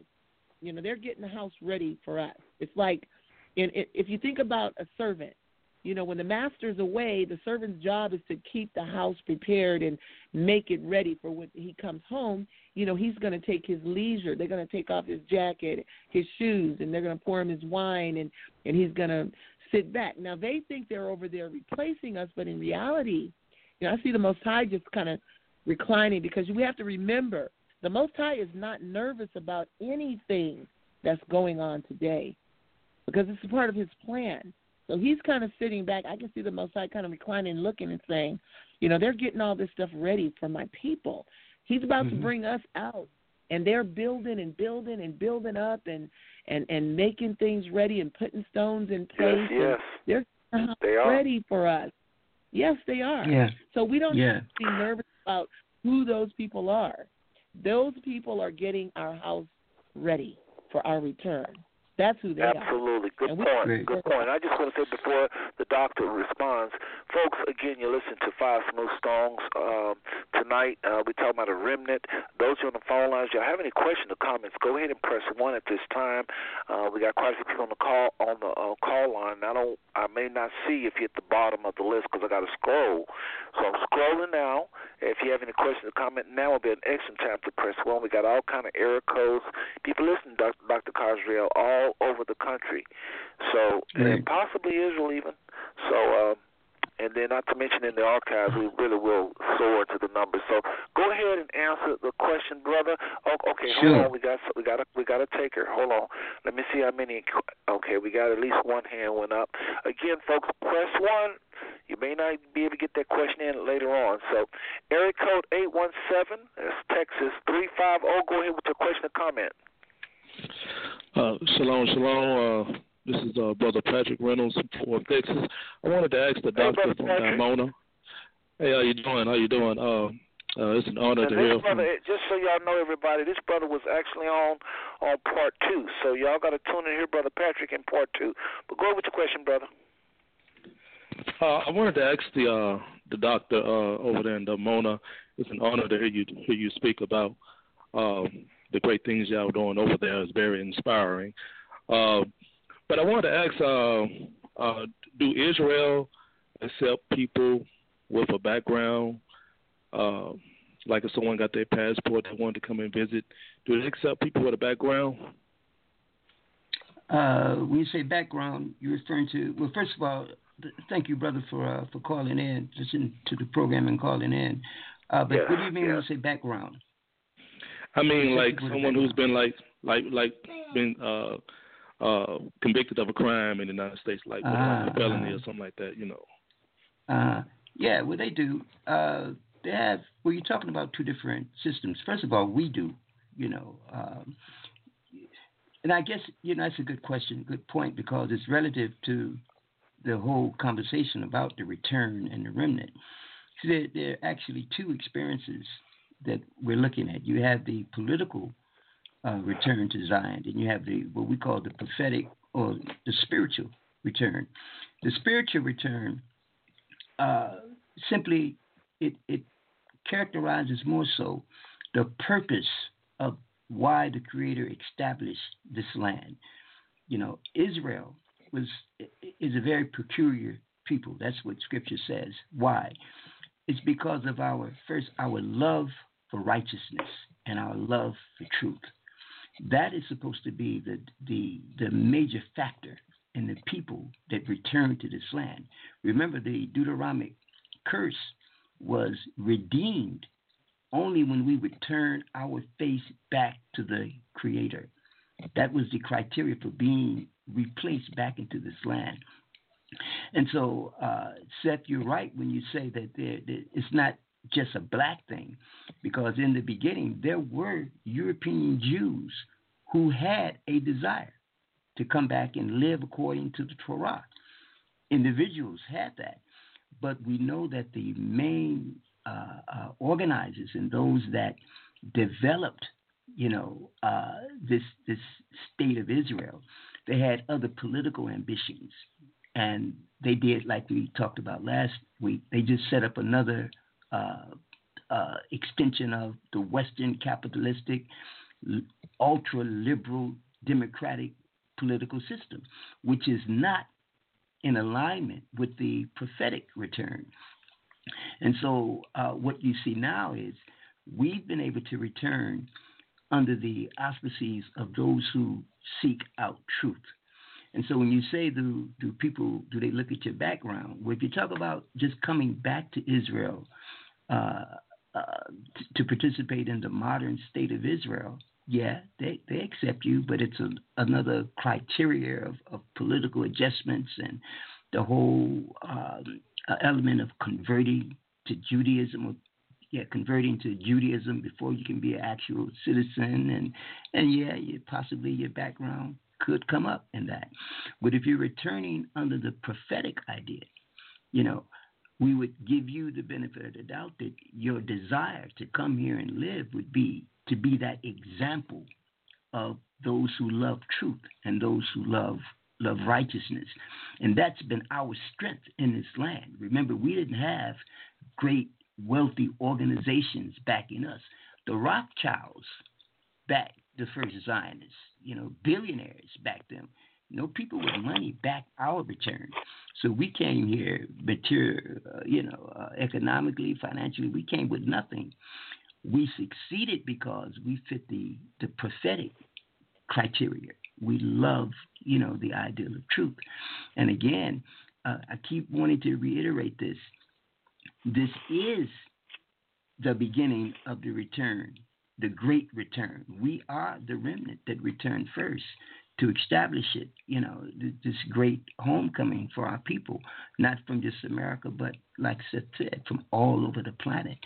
So, yeah, there are two vetting processes. There's the vetting process that you know the state of Israel would do if you wanted to come back, and then there's the vetting process that we we'd take. You know, your background wouldn't matter to us. It's just a matter if you your your way forward is based on you wanting to to convert your life to one that is steeped in the ideal of righteousness and truth. If that if that answers your question, bro. Oh yes, sir. Uh, and I was referring to you know just uh, the pathetic one, you know, uh, being welcome into the community at that moment. Oh, you know. definitely. I mean, I, we all were criminals. See, that that was just the, you know, the uh, the experience of the captivity. Yeah, we were all criminals. You know, so absolutely, you could be a part of this. According to them, you're right. That's that's the way we they they look at us all a criminal. Absolutely right. Brother Patrick, Right. any other questions for? That was a very good question because a lot of brothers that that would be thinking about leaving, obviously, is going to have feeling like you know, hey man, I'm in trouble, can't get no job, this that. So y'all would definitely have to have that provision. I'm so glad that brother asked that question. Oh yes. So uh, did he hit appreciate that good enough, bro- brother, that you wanted to hit it a little? I mean, are you clear on that? Everything's okay with that? Oh yes, oh yes. He's he hit it on uh, in two areas, uh, well defined. You know, where I can be able to share the information with people in my small uh, congregation here in Fort Worth, Texas. You know. Yes. But yes, thank you. yes, yes. And um, uh, brother, I, I, and before you run, brother Patrick, just real quick, you know, I used to bring people to Israel. I guess I brought so far about twenty-five, somewhere around that neighborhood. And brother, you would have been one of them for sure, because this brother studies with us uh, at a at a Bible study here in Fort Worth, and uh, I know he would have went. So I don't know where it was, but at the time it was very hard to get people to go. Everybody was scared. Tell him about the Yeah. violence while Brother Patrick is on the line. He may think of another question. Tell him about the violence because this is the number one reason people didn't want to go. They would say, "Oh, the violence." Uh, you know, Brother Seth, please address that, Brother Khazriel. Brother Seth, Brother Seth, don't the violence, man. I think it's much easier to get killed in America by some type of violence than than getting killed here. You know, I mean, the, the reports that I've been getting, you know, the school shootings and the, the police brutality, and I mean, it's just it's a terrible situation you all have over there. But no, there's no violence uh, in terms of just in, in terms of civil violence, you know, social uh, crimes and, and, and things of that nature. It's practically zero. You know, That's uh, true. you do have, yeah, you do have the situation with the uh, uh, the conflict between the Palestinians and Israelis, and people have lost their lives. Yeah, we've had we've had a young son who was actually killed in a terrorist attack. You know, so it, it it's here. It's not like it's not at all, but it's it's so rare. You know, we we we hardly see any of that that type of violence. You know, uh, unfortunately, you know, I mean, this this issue between the Palestinians and Israelis is is uh, a, a, a cost a lot of lives, but quite naturally. Those are restricted to certain areas, you know, like all Yeah. wars. That's that's actually a political war. That you know, so there's certain restraints that even, well, not the Palestinians, they don't respect, you know, the uh, uh, the, the the the codes of war because that's a that's a revolutionary war in a sense. But I, I would just have to say no, it's it's none, none, no. Absolutely. I, I didn't get a hint of it. I, I remember one year, just one year, I think I heard something, and I asked somebody, what was that? And they said, that's possibly in the Gaza Strip. And we was way in Dimona. And, I mean, that was. I've been there, oh, 2000, I've been there about nine or ten times, and I remember seeing zero. Now, you see these little young people carrying these guns because that's just what they do. But I saw zero. But I tell people all the time, it's kind of like if they're shooting in um, Houston, Texas, why wouldn't you want to fly to Dallas? Why wouldn't you want to live in Austin? Why wouldn't you want to visit your relatives in El Paso? That's how it is. That's how crazy it is to be lumped it all together. Yeah. So anyway, uh, brother Patrick, any other questions? And anybody else have any questions? Go ahead and press one on your phone line. Anything, brother Patrick? Oh, oh no, uh, no, no more questions. Uh, I'm just enjoying listening. Well, let me say let me say this to brother Patrick, brother Seth, and um, I'm gonna Okay. work this through you, brother Seth. We still have some uh, some uh, uh, communications even after the show. I'm, I mentioned that I'm I'm preparing to do a uh, an online study course. It's entitled uh, 10 Facts That Every Hebrew Israelite Should Know About Jerusalem. And what I do, I, I tell the history of this land and the, the original people of this land, the other countries and nations who have attempted to rule this land, what has been the pros and cons of trying to subjugate, you know, this whole ideal of Jerusalem. But anyway, it's it's it's uh, going to be a very enlightening class, and I would invite Brother Patrick to um, to uh, uh, attend. It's an eight session course that'll be done online, and uh, I'll be actually teaching it uh, live on you know through uh, through this uh, internet online seminar, which you call a, a webinar. And uh, I'll pass the information to Brother Seth, and, and he'll make sure it gets to you. And I think it'll be very enlightening. It, will give you much more uh, understanding about the history of this land and how important it is to us as a people. I mean, when I say us, I'm talking about those African Americans or the Israelites that are yet in the captivity and what the future of this land actually means to you and what's in store for you futuristically from uh, this part of the land. Point. Very good point. And I'll get that to you, Brother Patrick, all right? Okay. Thank you very much. All right. Well, folks, that was Brother Patrick. If y'all want to hear more of what he's doing, just check him out. On the, I think he's on the second show. It's called Reality Check. And uh, don't forget, folks, if you miss any of these, it's like this is like the fifth show, really, because we did Reality Check one, two, three, and then we did we did one part one, and tonight is part two. So there's actually five shows dealing with who we are and um, you know, the, again, we talked about in, in uh, again reality check part one. I gotta say this because some people, I just don't want to move on and, and lose people. Again, some of you don't, you're not 100. percent You like what you're hearing. Some things sound a little scary. You may not know Part one deals with who we are, talking about the prophecies that's to be upon Israel forever. Deuteronomy 28, 46 was the key scripture. Moses said these things are going to repeat forever, forever. When you're reading those ancient, all that ancient stuff, that all of the stories and, and what Israel went through, remember, they are going to repeat and repeat and repeat. In 2018 is still a part of that repeating process. And then part two, a reality check. Uh, uh, Part two was talking about the curses, how we're not curses if we're obedient. The Father promises certain blessings for those that are after His heart and that are obedient. No, those curses won't come nigh your home. They were not supposed to. We we stand on that. We believe that. But your nation will mourn, kind of like what Yeshua had to go through. And then part three, we visited part one and part two. In part three, that's what we did. Part four are is actually no part four. We actually started this series talking about the remnant. So, and then uh, again, of course, tonight. Um, and last week, the brother talked about several things. Uh, their so, sojourn from America. He talked, brother doctor. The doctor did a very good job, just like he's doing tonight. Last week, y'all have to just go back and listen to the old show. It's, again, it's called the same title as tonight's show. Okay. Uh, Sister Eliana, anything, anything um, before Brother Patrick, your hand is up. Press one so your hand will go down because you might have another question later. Again, look at the phone lines. Anybody have questions? Please press one.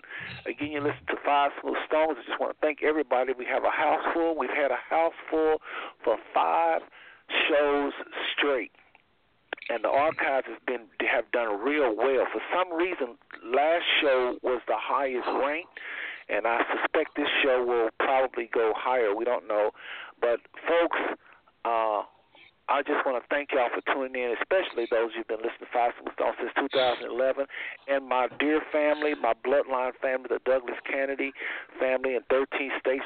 Uh, some of y'all have tuned in tonight, and more will tune in in the future in the archives. I just want to thank y'all again, folks. I'm looking at the phone lines because I don't always look. So if you have a question, please press one please press 1. All right. Uh, again, Brother Patrick, your hand is still up. If you press one in your hand and go down, and then you can press it later if you want to come on again with another question. Sister Eliana um, and uh, Brother um, Dr. Kadri, are y'all okay with a quick little break? Uh, I know the doctor was running a little late tonight. Are you able to stay with us a little past 10 tonight? What's going on, uh, Doc? Talk to us. Yeah, certainly. It's okay. Uh, I'm looking at my time, just says it's just a little after 5 So how much more time okay. do we have on the show, Brother Seth? So I, am all right for uh, another uh, right half now, hour, we, 45 we, minutes. we can we can go as long as you like, but I just want to take a little short break and we'll come back and then just go as long as long as you want. All right? Okay, I, I'm all right for now. Okay, and all also, and uh, yes, and it's okay. go ahead, sister. I'm well. listening. I said it's okay. Uh, I with didn't me as well. Can you speak up a little bit? Yes, I said it's okay with me as well. I'm okay with that. Okay. Okay, all right. Well, folks, I, I must admit I'm just having a blast tonight. I'm so thankful for the, for the generosity of the doc, uh, the doctor just to stop by and and to uh, just share the things he shared. And uh, let me just go ahead and mute everybody's line, and we'll come back here and take a little break, and we'll be right back. But folks, listen. Again, I know this may be a lot for many of you. I know it is. Y'all may try to be all tough, but I know many of you are you just you just never heard these things. I know, I can imagine. But I just want to say uh, something. I think Sister Eliana said. I think in part one, I want to say she might have said this, but listen. I remember Sister Eliana's sister was saying something. I didn't get it. And Sister Eliana, you might want to share this with your sister. She'll like to hear this. But I kept asking her for scripture, scripture, scriptures, and she kept saying, The Lord just shared it with me. The Lord just showed me. And I kept, I was, you know, I was saying, because I was wanting her to say Deuteronomy 20, 46, Deuteronomy here, Leviticus 26, because you know Leviticus 26 is another chapter just like Deuteronomy 28. And Sister Eliana's sister did not do that. She kept saying, "Well, the Father just showed me," and I got to think when I got to work, I was kind of because I've learned to listen to people. They may be right. Just before we take this little break, let me just share this real quick. This is what I got, and I know it was the Holy Spirit. Some of you can hear a hundred scriptures, and your mind can say it makes sense but you're just not there yet. Why? You need what Sister Eliana's sister had. She didn't have to have all these scriptures. See, all the scriptures are is just the Father speaking through other people. He's a right now Elohim, a right now God. He can show it to you like he showed it to me when I read Deuteronomy 20, verse 46. I didn't need nobody in Dimona or anywhere else to tell me that we was Israel after I saw Deuteronomy 28 and verse 46 saying that these things would repeat. Because I knew he was already living, wearing his slipper, so to speak, cursed is more than anybody else. So once the Father showed me, I didn't need no more scriptures. Not saying I knew everything, but folks, once he show you, you don't need no whole entourage of scriptures.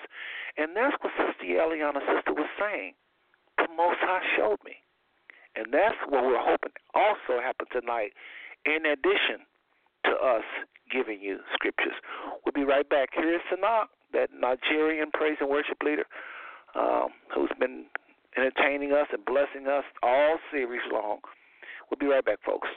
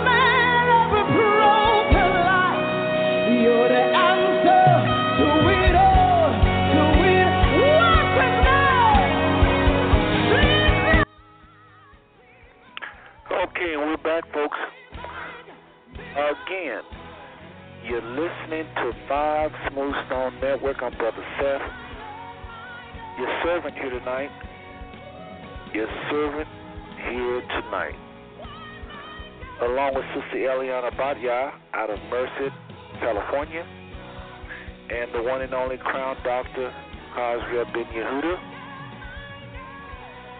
We're here tonight talking about that remnant,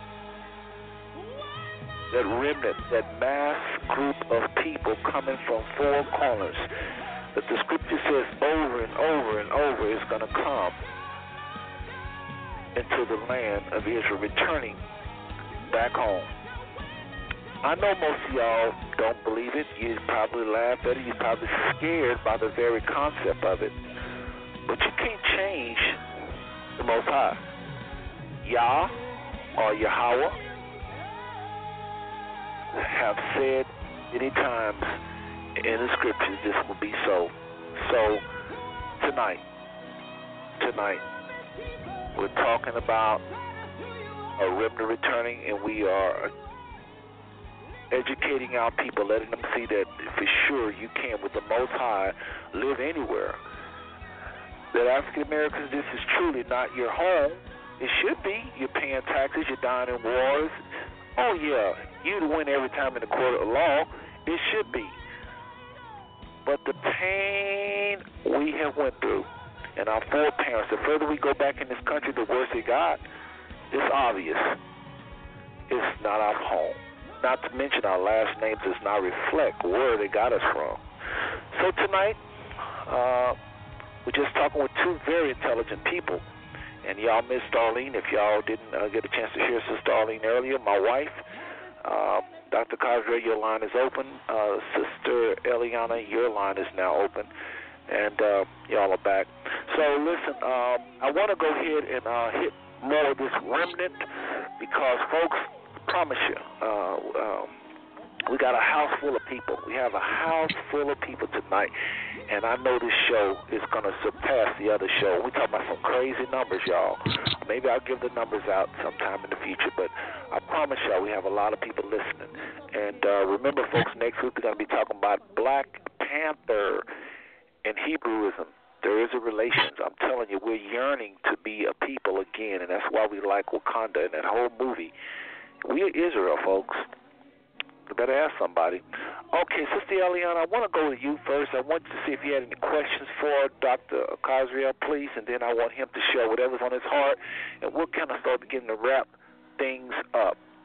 But what anything you have on your heart, and Dr. Khazriel, please, if you could, if you make on, uh, on your note there, if you could remember to make a mental note, I need you to hit more of your businesses, Cold Food Factory, the agriculture. Y'all doing amazing things in agriculture uh, with regards with the land y'all have up there, and many of y'all on boards and and just businesses all over the the world, really, South America, Africa, just Chicago, all over the states. You know, I know some people that own land in Texas, uh, farm, and I want you to hit that a little harder than you did last week because I want people to really see how global this thing really is, please. And remember, folks, this is just one group, one group in Israel doing stuff. I don't know what Amar'e Stoudemire is doing with his millions that I hear he has he, I'm telling you, I got inside information. His brother's doing some things in Israel. This is a rich man, NBA legend, uh, Amar'e Stoudemire, if I'm pronouncing his name right. And then there's other people, all patches of all over Israel, and they're not necessarily associated with Dimona. Remember that. Okay, we on, we're interviewing, interviewing tonight if I can talk. We're interviewing tonight the largest group, nearly 3,000. So, Sister Eliana, what do you have any questions for the doctor, please?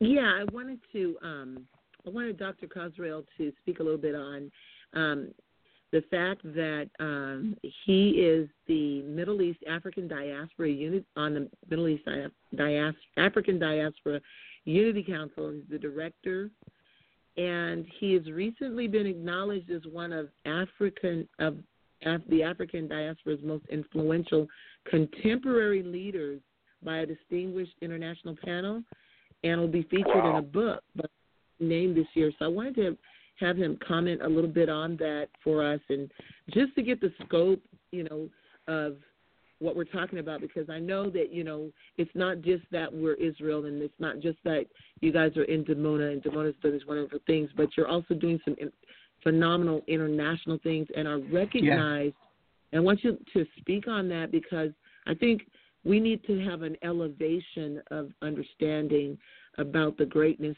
that the Most High can how God can use us when we are being obedient, when we're properly placed in the land, and what He can do. Because we we do have influential people right now in the in the states, and like you said, there's not that true freedom.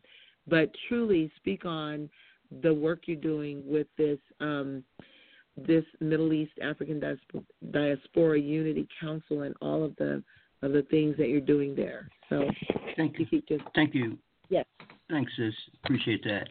Um, mm-hmm. My official position, my portfolio, in the uh, with the community, I'm part of the foreign affairs uh, staff, international um, foreign affairs, and I'm sure you all are familiar with the Durban Conference against racism yes.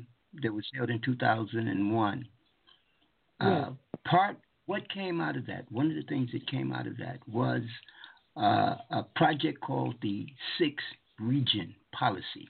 Okay, and what it says is that the African Union would allow what they call the six region. That's the Africans in the diaspora. You know, there's five regions in Africa: North, East, South, West, and Central and they want to develop what's called the sixth region, and this would be all of the Africans in the diaspora. They would want the diaspora to come together to form themselves as one uh, party, one represent, representative of the diaspora, and they would actually have a seat in the African Union in Addis Ababa. It would participate as uh, uh, working members of the African Union. That came out of the Durban Conference Against Racism in 2001. Uh, I was assigned to to follow that process, and so for uh, since 2001, probably up to 2013, I covered probably um, most of the conferences that the diaspora held uh, in terms of building that union and it was through that work that I that I was recognized uh, for the work that I was doing here in Israel as rebuilding our homeland and reestablishing ourselves as a people again. I mean, the again the Africans in the Western Hemisphere to return back to our place of origin and to build a heritage once again. That was noted as one of the uh, uh, one of the great performances of diaspora leadership that was, uh, was that's being recognized. And and so uh, I was selected, like Eliana says, as one of the uh, outstanding leaders.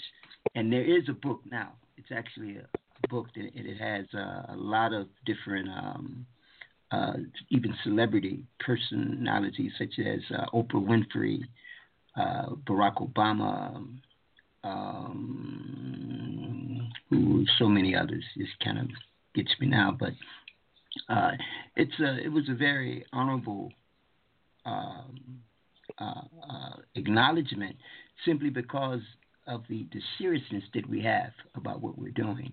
The six region policy uh, is a great idea, but unfortunately, it's a great challenge for the for the African diaspora.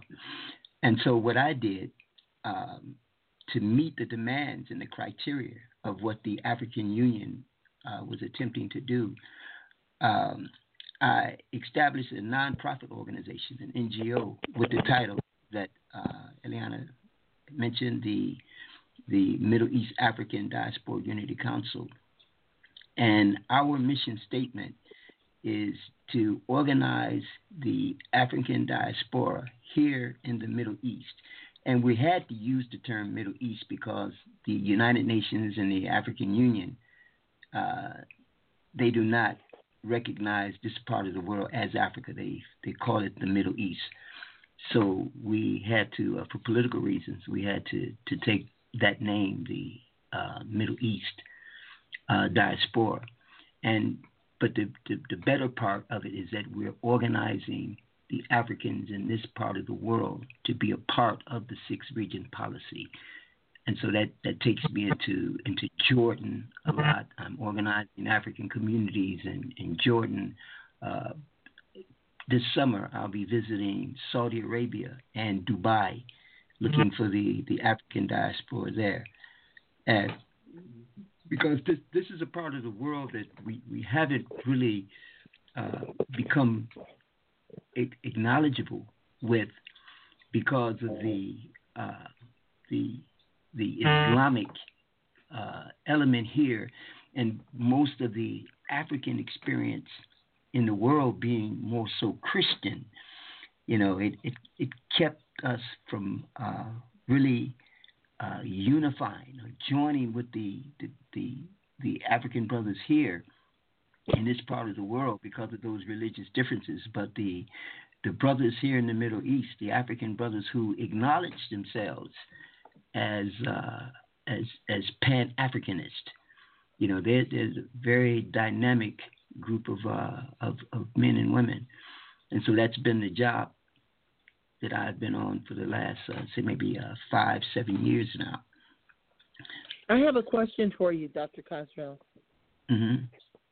So, how in your in the work that you've done, being at the the Durban conference and being around members of the UN, how many of them have acknowledged to you that they know that the people in America, the African Americans, are really the Hebrews? Because I remember that some time ago, a few years back before Muammar Gaddafi was killed, I remember that the president of Egypt during that conflict uh, was they caught him on camera saying that how is it that the Jews left this region being black and came back as white?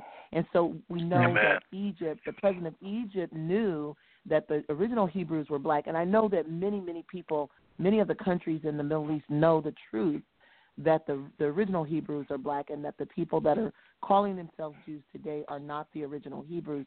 But how many of them have like verbally acknowledged that to you, maybe in private conversation or just, you know, some way publicly understanding that we are in captivity here in the United States or being mistreated here in the United States, but we are the original Hebrew people and we do belong in yeah. our land.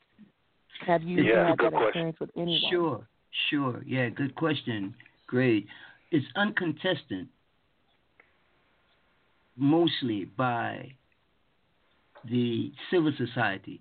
People understand that. That's a very, uh, uh, it's not hard to wrap your head around the fact that the ideal of the people, the indigenous people of the Bible, were Africans. People are getting to that and the fact that this Hebraic idea is is springing forth the way it is. I mean, people are starting to get with this idea.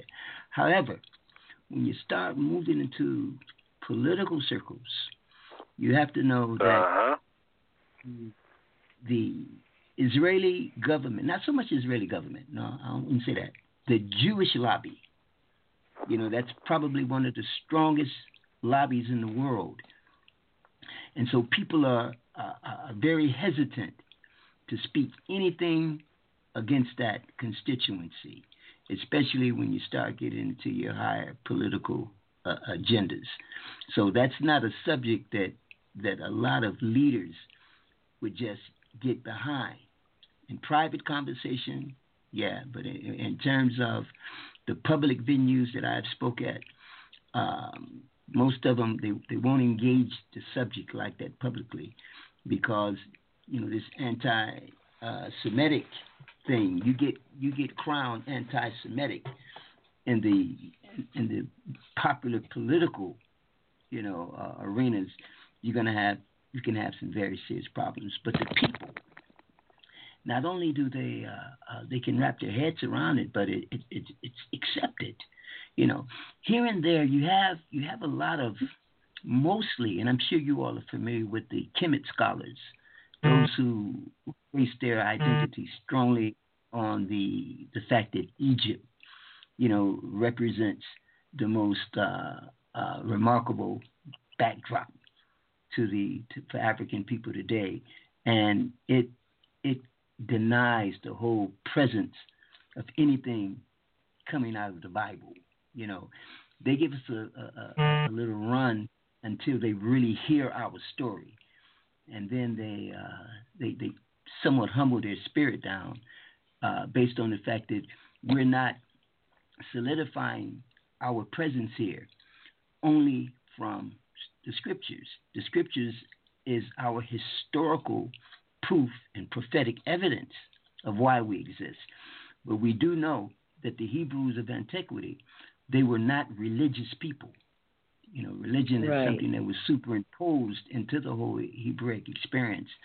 And so we kind of understand why our Kemet scholars uh, are hesitant and kind of afraid, you know, of, of, of this of the biblical, you know, uh, connection. But they have to be like yourself, sister. I mean, they have to be very skilled in understanding how to move through Scripture and know how to to stay focused on the historical realities and not the religious, you know, uh, uh, elements that's been superimposed into the Bible. Mm-hmm. You know, so that that's another issue. So the idea it resonates well. Our challenge is, like I said, we have to get out more. This is a season now where we have to expand this idea. And so that's why I was just in the United Nations uh, a few months ago. Uh, there's a, a project you all may have heard about it. And Brother Seth, I think it would be something for you to look into for some future shows. The United Nations have claimed the next 10 years as the decade for the people of African descent. And this is another spinoff from the Durban Conference Against Racism in 2001. As a matter of fact, it's it's almost like part of the um, the working agenda to bring the uh, the uh, xenophobic uh, uh, realities, the racism that's been perpetrated against us globally, against African people globally, they have uh, introduced what they call the Decade for People of African Descent, and they'll spend this 10-year period on ways to to rectify, you know, this this this racism. But it's a uh, uh I was at this conference, and again, uh, when the civil societies were given opportunities to speak, when I raised my voice as representing the the tens of thousands and thousands of Africans living in Israel. You know, I mean, almost you could hear a pin drop. You know, because people don't associate Israel as Africa. You know, when they saw this this black man standing there speaking, saying he's representing Israel. I mean, the political state of Israel is what you know. I was not speaking in terms of the biblical Israelite experience. I was saying that I'm from the, the state of Israel, representing the African people in that land. You know, I mean, it's like heads were turning, like wow, you know, because it's uh, it's not every day that you meet a, an African scholar from Israel that's out promoting, you know, this this, this agenda in the political arenas. So, uh, well, Doctor, mm-hmm. that brings Please. me to another question. So, the, here, for example, the the show that Seth is doing is trying to wake up the um, American black people or the African American people to the fact that they're Hebrews using scripture based predom- predominantly, mm-hmm. and then also um, strongly urging our people to do historical research. But sure. the, uh, one of the problems I understand is that a lot of African American or black people in the United States do not attend church. There are a lot right. of um, there's a lot of there's a large amount of us that do go to church, but there's many, many, many, many thousands, hundreds of thousands more, maybe even millions that don't go to church. So they have a hard time looking at the biblical um, explanation right. for us being Hebrews in in light of the continual systematic or systemic oppression that we face as a people and the discrimination. So my question is a person that maybe is not has no biblical reference or affiliation or desire to to be you know understand that they are Hebrew based on scripture but they know mm-hmm. that there's a burning inside of them that they are Hebrew now if they want to go to Israel how best should they represent themselves and then you have the other hand the people that are deeply deeply spiritual and actually have this the ruach of the most high mm-hmm. inside of them and mm-hmm. are professing to be very spiritual um, Hebrews going into Israel, they cannot use that basis, you know, politically, like you say, and socially to establish their claim that they're Hebrews, but they want to go to the to Israel and they get into a discussion with someone, why are you here? How would you being a man living in the in the land and having dealt with these challenges, what would be the best way for our people to respond why they're in Israel if they mm. cannot use biblical scripture, which the political um, masses do not support as our reason for being there? What what would be the best way for them to stand and defend their right to be in the land of Israel? Right. Good. Great question. You know. yeah. Great point. Um, first of all, I'll say that it'd be first of all, it's it's very difficult, almost it's very difficult to justify the totality of the Hebraic identity without the Bible. You know, you, you, but you have to know how to use the Bible in in a way where it's not bending towards religion, and you, you can do that from the the first book, Reshit you know, as it's called Reshit in Hebrew, the Genesis. Because when you understand what a Hebrew is, remember, uh, did I mention last week that, you know, to be a Hebrew, you don't have to necessarily be an Israelite. Hebrew Israelite is, is saying two different things. Our nationality is Israelite, but the Hebraic idea is more of a mentality, a state of existence, of consciousness that places one in a lifestyle, or when you say you are Hebrew, you are actually participating in a lifestyle that is truth centered and focused on regenerating life. Everything has to be life enhancing. For example, uh, if you're a Hebrew, your dietary habit will most likely be vegan. Why? Because the vegan diet is the most life centered diet that that's known. You know, you would uh, if you're Hebrew, you wouldn't uh, support a system like capitalism. Why? Because capitalism is an uh, oppressive system of, of governance that uh, gives people the right to exploit others. You, you follow what I'm saying? So to be a Hebrew, you are you are in a perpetual, evolving state of consciousness. Okay? And so from there, you have the, the very essence of what a Hebrew Israelite is. And so when you talk about life centeredness that truth centeredness, you can go into biology. Uh, remember, the, the, the, first and the greatest teacher, uh, the greatest book is nature. You know, before there was a Bible to teach about the Creator, there was nature.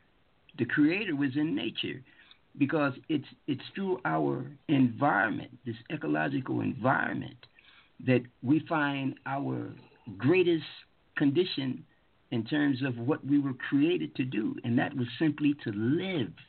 We were created to live, to live in accordance with, aligned with the biological life regenerating forces of the universe. That's that's what a Hebrew is. The Israelite is our nationality.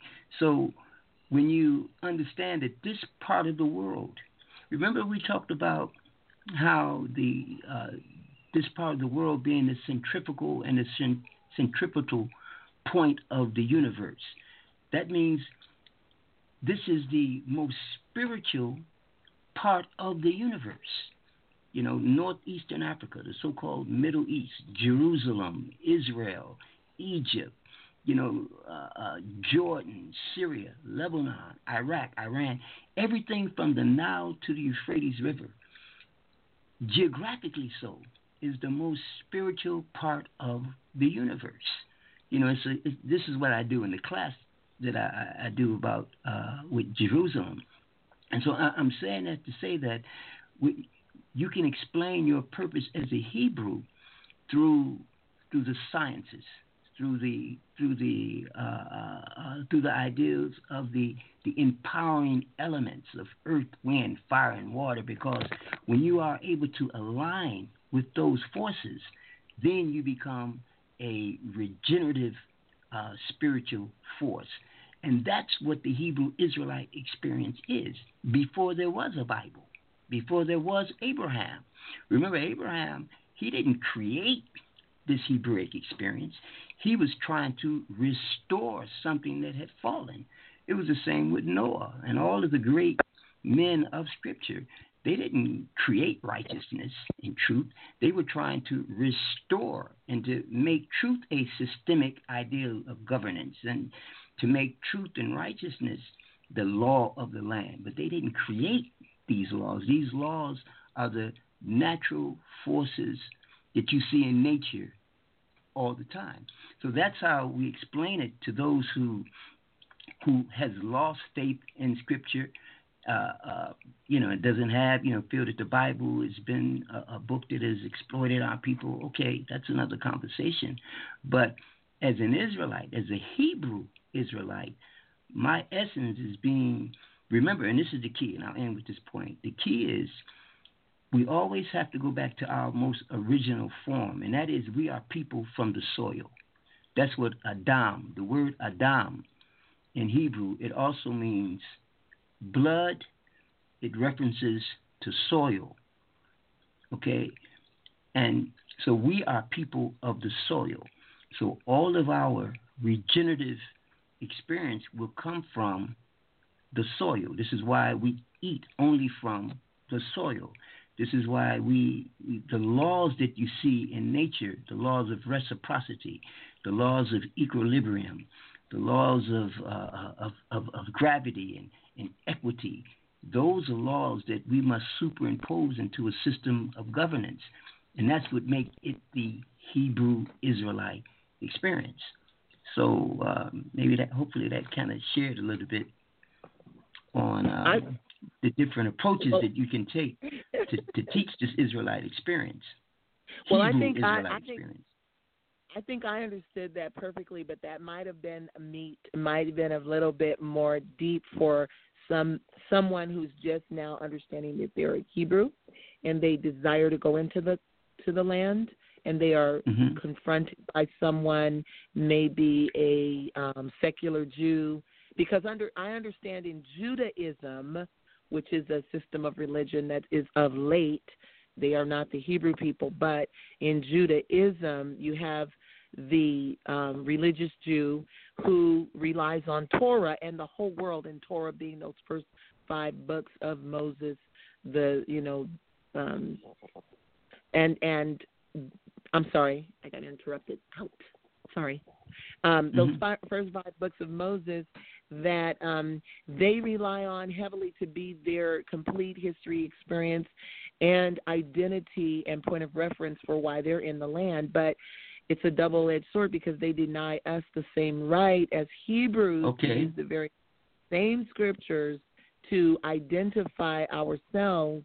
But the whole world stands and applauds when they say, I'm a Torah believing Jew. And then they mm-hmm. have made an exception and an allowance for other Jewish people to come in who what they call secular Jews to come into the land and they right. feel that they have right to be there but they again deny us whether we are religious or spiritual or secular the right to even state and claim that we are Hebrews based solely on Scripture, which they do for themselves, and that's unfair. Well, there, yeah, okay, right. Well, in that in that essence, in that case, uh, Sister Eliana, we, we do have to make the claim to those scriptures.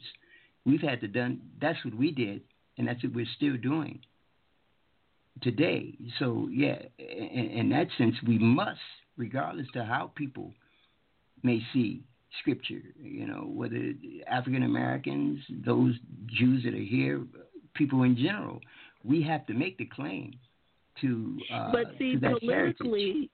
but see politically if we go if we go to the Knesset and say hey i'm i know that i'm a hebrew because these scriptures pertain to me and these are the this is my proof they would probably individually depending on the merit of the person and their integrity accept Mhm. them but if tens of thousands of us came and went to the Knesset and said the same thing, they would deny us. Yeah, and that's exactly what happened to us now. See, remember when we first came to the land, the law of return was based on believing, just believing you were a Jew, and your desire to worship according to Torah. That's all. It, that's all you had to do. So, uh, um, forty years ago, fifty years ago, well, at the beginning of you know the, the creation of the state, you're right. Anyone could do that, but it was through the fear of African Americans. They changed the law based on us when they thought that we were preparing to bring tens of thousands of, of Africans from America into Israel under law uh, under the law of return. They actually changed it, and see that's why we know that. See, we have to keep our faith in the Most High, you know, because they they knew that that was the correct criteria to allow people to come to this land. It should have always remained the law of return if you desired, because according to uh, the political uh, oppression that we've suffered, all of our identity was lost. Even the Jews, those that, that make claim through the European system of, of, of Judaism, they can't retrace their their heritage back through documentation. You know, all of that was lost. So they set up a system of, of faith and, and desire to live according to the laws. But out of fear, they changed those laws.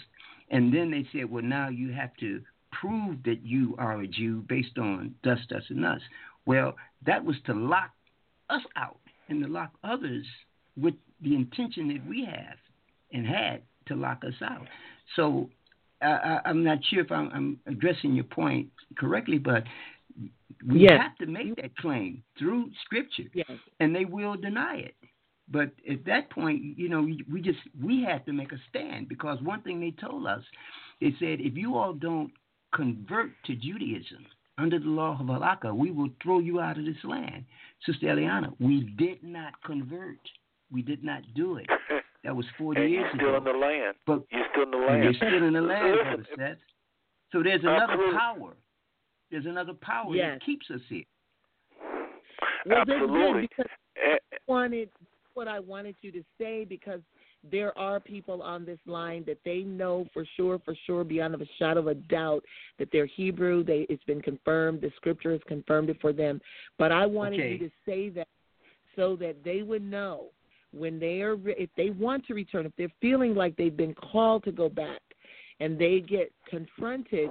You said it so perfectly. They need to just take a stand of who That's they are, and not, you did answer that spot on. And perfect. and it's and, but and, and. Sister Eliana, let me just say this.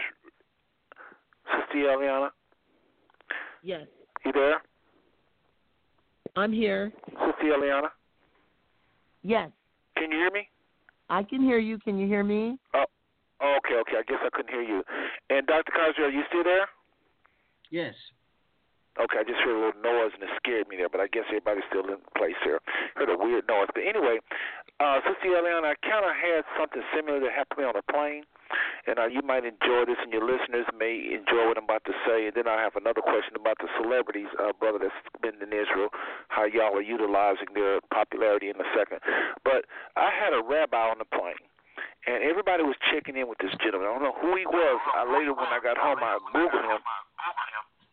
Okay, why is that echoing? Somebody just got near a phone. Yeah, so mute me if you're not. I, I don't know whose line it but anyway. And that was. I don't know whose line it is, but anyway. So watch this. I I was on a plane with a rabbi, and uh, I made like I know the father wanted me to talk to him. Why? He was right across the, the way, the aisle from me, and everybody was checking in with this guy like he was some dignitary. Well, later I googled him, and he is a dignitary. He's from uh, he was from Newark, and he was a powerful so-called Jew in his neighborhood. And I guess he made these trips to Europe, I mean to Israel. But watch this, brother, brothers and sisters, what happened. I said, okay, this is my opportunity because y'all know I take a camera around Israel. Dr. Cardrell, you didn't know this, but one of the reasons I take a, a, a camera, or excuse me, a recorder, is I like to record the, those that say they are Jews you know, again, when I'm walking in love towards them and we have general conversation, I like to talk to them about these kinds of matters and see what they say. So, classic example, flight had just taken off, and so we begin to dialogue. And I asked him, had he heard about the people in, in, in America that say they was Jews? And he said, yes, he had heard about them. And so I began to say things like, can you give me something to tell them? I didn't tell them what I believe, as that would have been the end of the conversation, Sister Eliana. So I said, can you tell me um, uh, what to say to those African Americans that believe they're Israel. They're all over the place.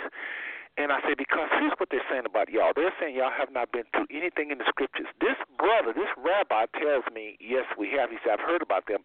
He said, but they're incorrect. I said, so help me out with the whole thing about the, the about the Holocaust and uh, he says, "Well, the Holocaust is in the Bible." I said, "They say that the Holocaust is not in the Bible." He said, "The Holocaust is in the Bible." I said, "I said, you mind me recording you?" And you would think the average person would say, "No, don't record me." He said, "Record me. It's not a problem." I played it for a church in Columbus and uh, other people. But check this out. He said that the Holocaust was in Deuteronomy 28. I said, what about when it talks about? Uh, I know. I said, what about when it talks about how that your wives, millions of women, again, folks, Moses up on the mountain talking about what you're going to go through forever. I said, what about when it says that you as a nation is going to have wives? Talking about millions of women, uh, uh, Moses was talking about. But another nation is going to come lie with her. Did y'all go through that? He says, oh yes, dear Lord, in the Holocaust. You hear about how the Germans took our wives? I've never heard about Germans. I, I've heard about them oppressing the women, but not sleeping with them. Like not like we went through a slave. I said, well, I said, then the killer was the slave ships. I said, what about the slave ships? He had no answer. And the more I talk, he began to say things like, well, you know, the Bible sometimes it means it says this and it's allegorical, this and allegorical that. I mean, he, I said, well, I said, if that's the case, I almost said his name. I can't say his name. I want to say his name. But I said, if that's the case, sir, then how can how can you determine who a Jew is if the scripture is allegorical here, it's allegorical there, and we can't rely on it, and it don't mean ships, but it means something else? At the end, I dropped the bomb. The bomb is Leviticus 13, where the Bible talks about white skin being a curse, a type of curse, talking about albinism, albinoism, um, coming out of Leviticus 13 and 13, where it talks about when white skin is turning and eventually all turns white. I said that's that that that is in our Bible. I said, You know about that? He says, I know about it. I said, What do you think of that? Every time white skin appears in the Bible, it's associated with the curse.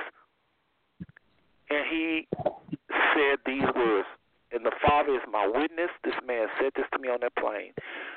I don't know, Seth. What they're saying could be true.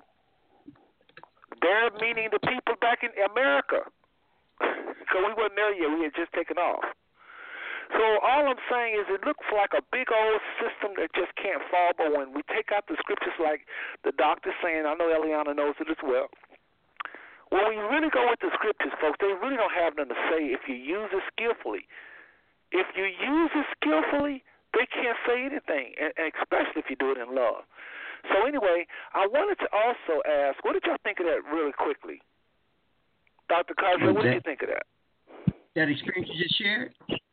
Yeah, with me sharing with the priest on the plane. It's un, it's it's it's undenying You know, you you you can't refute it. it it's it's it's truth.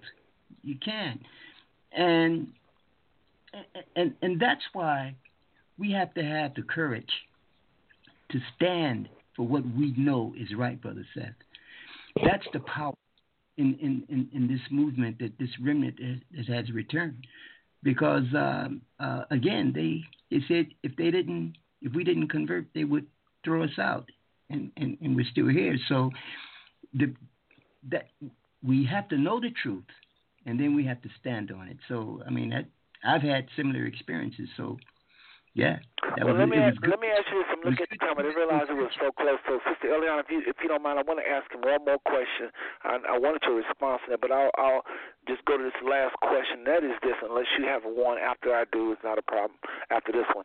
But I wanted to ask you about people, the pers- the, the personalities like Blair Underwood, Winnie Man, the people that have been to Dimona, like Blair Underwood, uh, Winnie Mandela, Stevie Wonder, Whitney Houston, Bobby Brown, uh, people like uh, Six Feet Under, can't think of a name, uh, Six Feet Under celebrity star, uh, Beverly Todd, and the list go on and on and on.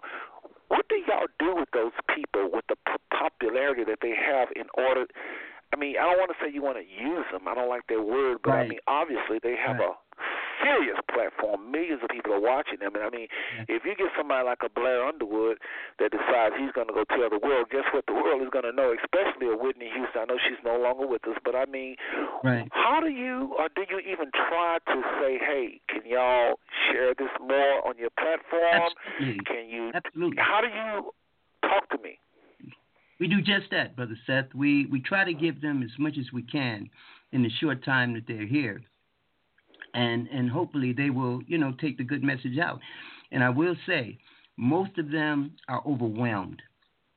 Most of them had no oh. idea that we were here. And then those that do had no idea that we were doing as well. And it's extraordinary as we we we developed they had no idea this exists. But I will say this. Beverly is there. It seems like every time I'm there, so I know she knows. Yeah. But and Whitney Houston Phyllis Stickney, Phyllis Stickney, a lot of them makes more than one trip there. Yeah, but Whitney Houston was the greatest of all of them. You know, her experience here was it, it probably was her background from the church and and as deeply, you know, Whitney Houston was a very spiritual woman. That's why she could sing the way she can. You you you, you have to be spiritual to let a sound like that come out of you. And so when when she engaged uh, Ben Ammi, he actually became her spiritual father. Let me give you, let me share some history with you that you probably have never heard this. Remember when Whitney Houston made her return, and she went back to the stage after the rehab situation. She went back to the stage, and she flopped. I think she was in Australia somewhere and she flopped okay. a couple of concerts that she did. She, I mean, it, it came out all over the media that she did. People were demanding their money back. Out of right, all of the people, all of the people that she leaned on, she leaned to Ben Ammi. She called Ben Ammi late one night and told him that she had never been so destroyed and and, and so uh, say uh, uh, devastated in all of her life and she and she asked him, you know, what to do, and he told her, he said, "Drop it for now, daughter. Let let it all leave a career alone right now, and come home. Come home and be with us for a season, and rebuild and strengthen yourself."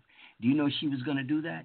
As a matter of fact, I heard a testimony by her daughter before she passed, and she said that it was when her Ima, her mother, had told her that they were going they were going to go back to Israel for a season. And she said that that kind of threw her off, you know, like she didn't understand.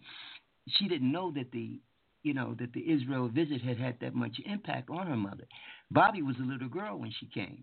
You know, she it, she wasn't looking at what Whitney was looking at, you know, but uh, and I, and I'll say this too. Out of all of the stars that came here, Whitney put us on the map because she had the courage to go to the Beit Knesset or to the to the Knesset, to the House of Government, to let them know that she was visiting this land because of us, the Hebrew Israelites in Dimona. That went viral It went viral all throughout the the earth. You know, so having the, the stars come and, and make that testimony of uh, of this, it, it, it's been great, and we we try to encourage more of our people to come and just take a look. So, like you said, they won't see it as a cult. If I can cut you just for about 10 seconds, especially when she's about to get on that private plane back and the cameras was all on her, she says, Get on the plane. Her last words was Israel, my land, my land. Right. And that really exactly. went viral there for a second. oh, yeah. Oh, yeah, and that scared, the, and and it, it put a lot of those Jewish people on defense too. They didn't, they didn't like that. They, that scared them. You spoke with yeah. I'm sorry, I'm just kind of looking at the clock. I don't want time to run out on us. But you spoke with President Peres. I saw you with the, with President ex-President Peres. What? Right. I, you don't have to share what y'all talked about, but how was he in relations to who we are? Did he seem like, oh yeah, kind of laughing at us on his breath? Tell oh no, no, no, no, no, no, no, no, brother Seth. The president probably was one of the remarkable man of the, the 20th century in terms of historian. It was it was because of his mentor, was David Ben Gurion, the founder of the state of Israel. I think I don't know. I, I do so many interviews. I don't. I get them kind of mixed up. But David Ben Gurion, he was a Bible scholar par, par excellence, and he he knew the truth about the Israelites. He did know. He also knew that, like you've been saying, in the last days, it wouldn't be just the Israelite could identify themselves through the lineage, but those who desire to live by truth, they would be the inheritors. They would it would be a, a land for all truth-centered men. He stated this when he came into into his presidency. He said that Israel was not just for Jews, that it was for all people who desired to live by truth. Okay? He also understood that the Messianic return, all of the scholars who had forecast the Messi, the Messiah's return in this land, they agreed that the Messiah would emerge from the southern region of Israel. Okay? European Jewish scholars, they, they all have mapped out the return of the Messiah being from the South. So when President Peres heard about us and he looked into our history, being the scholar that he was, he knew that there was truth to our claim being Israelites. But for, for his political agenda, he couldn't just come down and embrace us. But for years, he watched us. He watched us. You said that I, I was a singer. I used to sing for an Israeli band, and we used to do weddings all over the land. And I met the first time I met the president was at a, a wedding somewhere up north. And when I met him, he asked me, he said, "How is the family doing in Dimona?" That kind of took me off. Uh, it kind of threw me off a little bit because I didn't for him to call us family you know, and this is during a time we were having a very hard time with the Israeli government, but he called us family. So uh, we, we we've watched and we've noticed that, the, that you know there like I said there are many you know political officials historically who know who we are, but the point is on his 70th birthday, Simon Peres, he came. He, every year he would go to a place called Sde Boker, and this is where his mentor Ben Gurion is buried at. And he would go and visit. Sde Boker is also in the southern region on his 70th birthday, he came to visit Dimona, to visit, and I, I mentioned that that he said that when he when he his experience here, he felt the spirit of the ancient fathers. But what I was talking to Simon Peres in that particular photograph is that he I had saw him on a program. I was in London and I was watching a, a program and he was doing an interview uh, he was interv- he was being interviewed by a student body of uh, of Muslims out of Dubai, and they were really putting it to the president. I mean, they were socking him with all kind of questions and and claims of uh, of racism, etc. And the president did as a politician, he did well, but as a historian, I kind of admired some of the points that he was making. So that picture, I, I was at the uh, the celebration of Ghana's independence, and I met him again. And see, in in, in public relations, you know, uh, you only have about maybe about ten seconds to say something to attract someone's attention if you want to engage in a conversation. It's your introductory that can get you their attention. So I had to say something that would grab his attention. And I brought up the fact on how well he handled that audience in Dubai. And he looked at me like he was like, wow, you know, uh, you saw that? I mean, he couldn't imagine, you know, um, a black man, first of all, even being interested in something that he would say, you know, to some students in Dubai. But after I got his attention, then I started talking about the uh, the uh, coming and visit Dimona again, and you know, et cetera, et cetera. But Shimon Peres was a uh, he was some kind of a politician, and he he was one of those, brother Seth, sister Eliana, who who knew who we who we are, but he just couldn't make that proclamation. It was just too much, you know, behind it. But he understood who we were, wow. who we are. I'm sorry. Wow, wow, wow. Well, listen, time has kind of gotten away. We got to wrap the show up. But listen, I just want to thank you. You did very well. I'm glad you stayed over because we was, you know, we kind of couldn't connect a little earlier. So I appreciate you staying over and making up the time.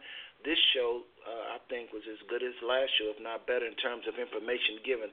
I'll let you and Sister Eliana run with it, and Sister Eliana, Eliana asked some very good questions. Sister, I really appreciate you tonight. And uh, I want you to go ahead, uh, if you got a quick question, Sister Eliana, or a quick comment, and then Brother uh, uh, Dr. Z- uh, Khazriel, you can just uh, find answer pretty quickly. I want to wrap this up in about let's Go ahead. Brother Seth, minutes, let me let me say this. I'm so sorry, Brother Seth, but I, I have to really go at this very minute. And um, okay. I too would like to to commend our sister Eliana. Uh, she's a remarkable scholar you know, and I'm I'm looking forward to engaging with her and yourself, Seth, in, in future engagements.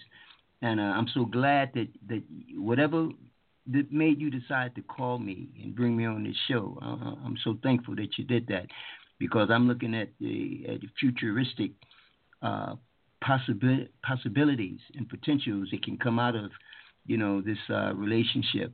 I was in a, a, a ministers meeting today and I mentioned you, Brother Seth, and everybody got a good laugh, you know, because they do remember Brother Seth. Because, like you said, you came, you stuck it to us a certain kind of way, but uh, it was all in jest and it was all in uh in, in good favor, and they're looking forward to you coming back. So hopefully well, that uh, that can happen. Yeah, but I, am sorry, but I have to push right now, and I, again I'd like oh, to say okay. thank you, you and Sister and Thank you, thank you, and uh, tell them how everybody quickly can get a hold of you quickly, quickly, quickly. Uh, Brother Seth, you can contact me at, uh, I'll give you my email address, and it's uh, Derrick Jackson, D E R R I C K, Jackson, like the singer. Derrick Jackson, 973 at yahoo.com. Again, Derrick Jackson, D E R R I C K, Jackson, nine right, seven. Thank you. Well, appreciate and, and appreciate. I know you got to go, so thank you. And Sister Alana, anything you want to say to him real quick? No, but I do want to say that Shalom. It was a pleasure, an absolute pleasure. Hallelujah. And I thank you very much for sharing. All right, shalom, brother. Shalom, shalom. Right, folks. Well, there you have it. That was Doctor Ben, Doctor Khazriel Ben Yehuda, and uh, I wish uh, we could. I wish y'all could see this long bio. The brother is, is so humble. It's so many. Isn't it a long bio, Sister Eliana? Yes, it is. It's it's wonderful. we, we could not read it. But listen, I thought you was class act tonight. I'm sure people got to see another side of you with the questioning and the comments. You know, I'll let you guys run the show tonight, and I really appreciate you stepping in. And Sister Arlene, uh, I'll let her know I really appreciate her doing what she did. She was a class act as well. Enjoyed hearing the both of you talk while I was trying to reconnect with the brother. So listen, I want to thank you. I'm going to go ahead and close out the show. Any last words, please? No, but I do want to. Yes, I want to encourage everyone that's listening to take courage and to be of good cheer and to stand because you have a rich wonderful heritage. You don't have to be ashamed. You don't have to hold your head down anymore. We are the Hebrew people of Scripture.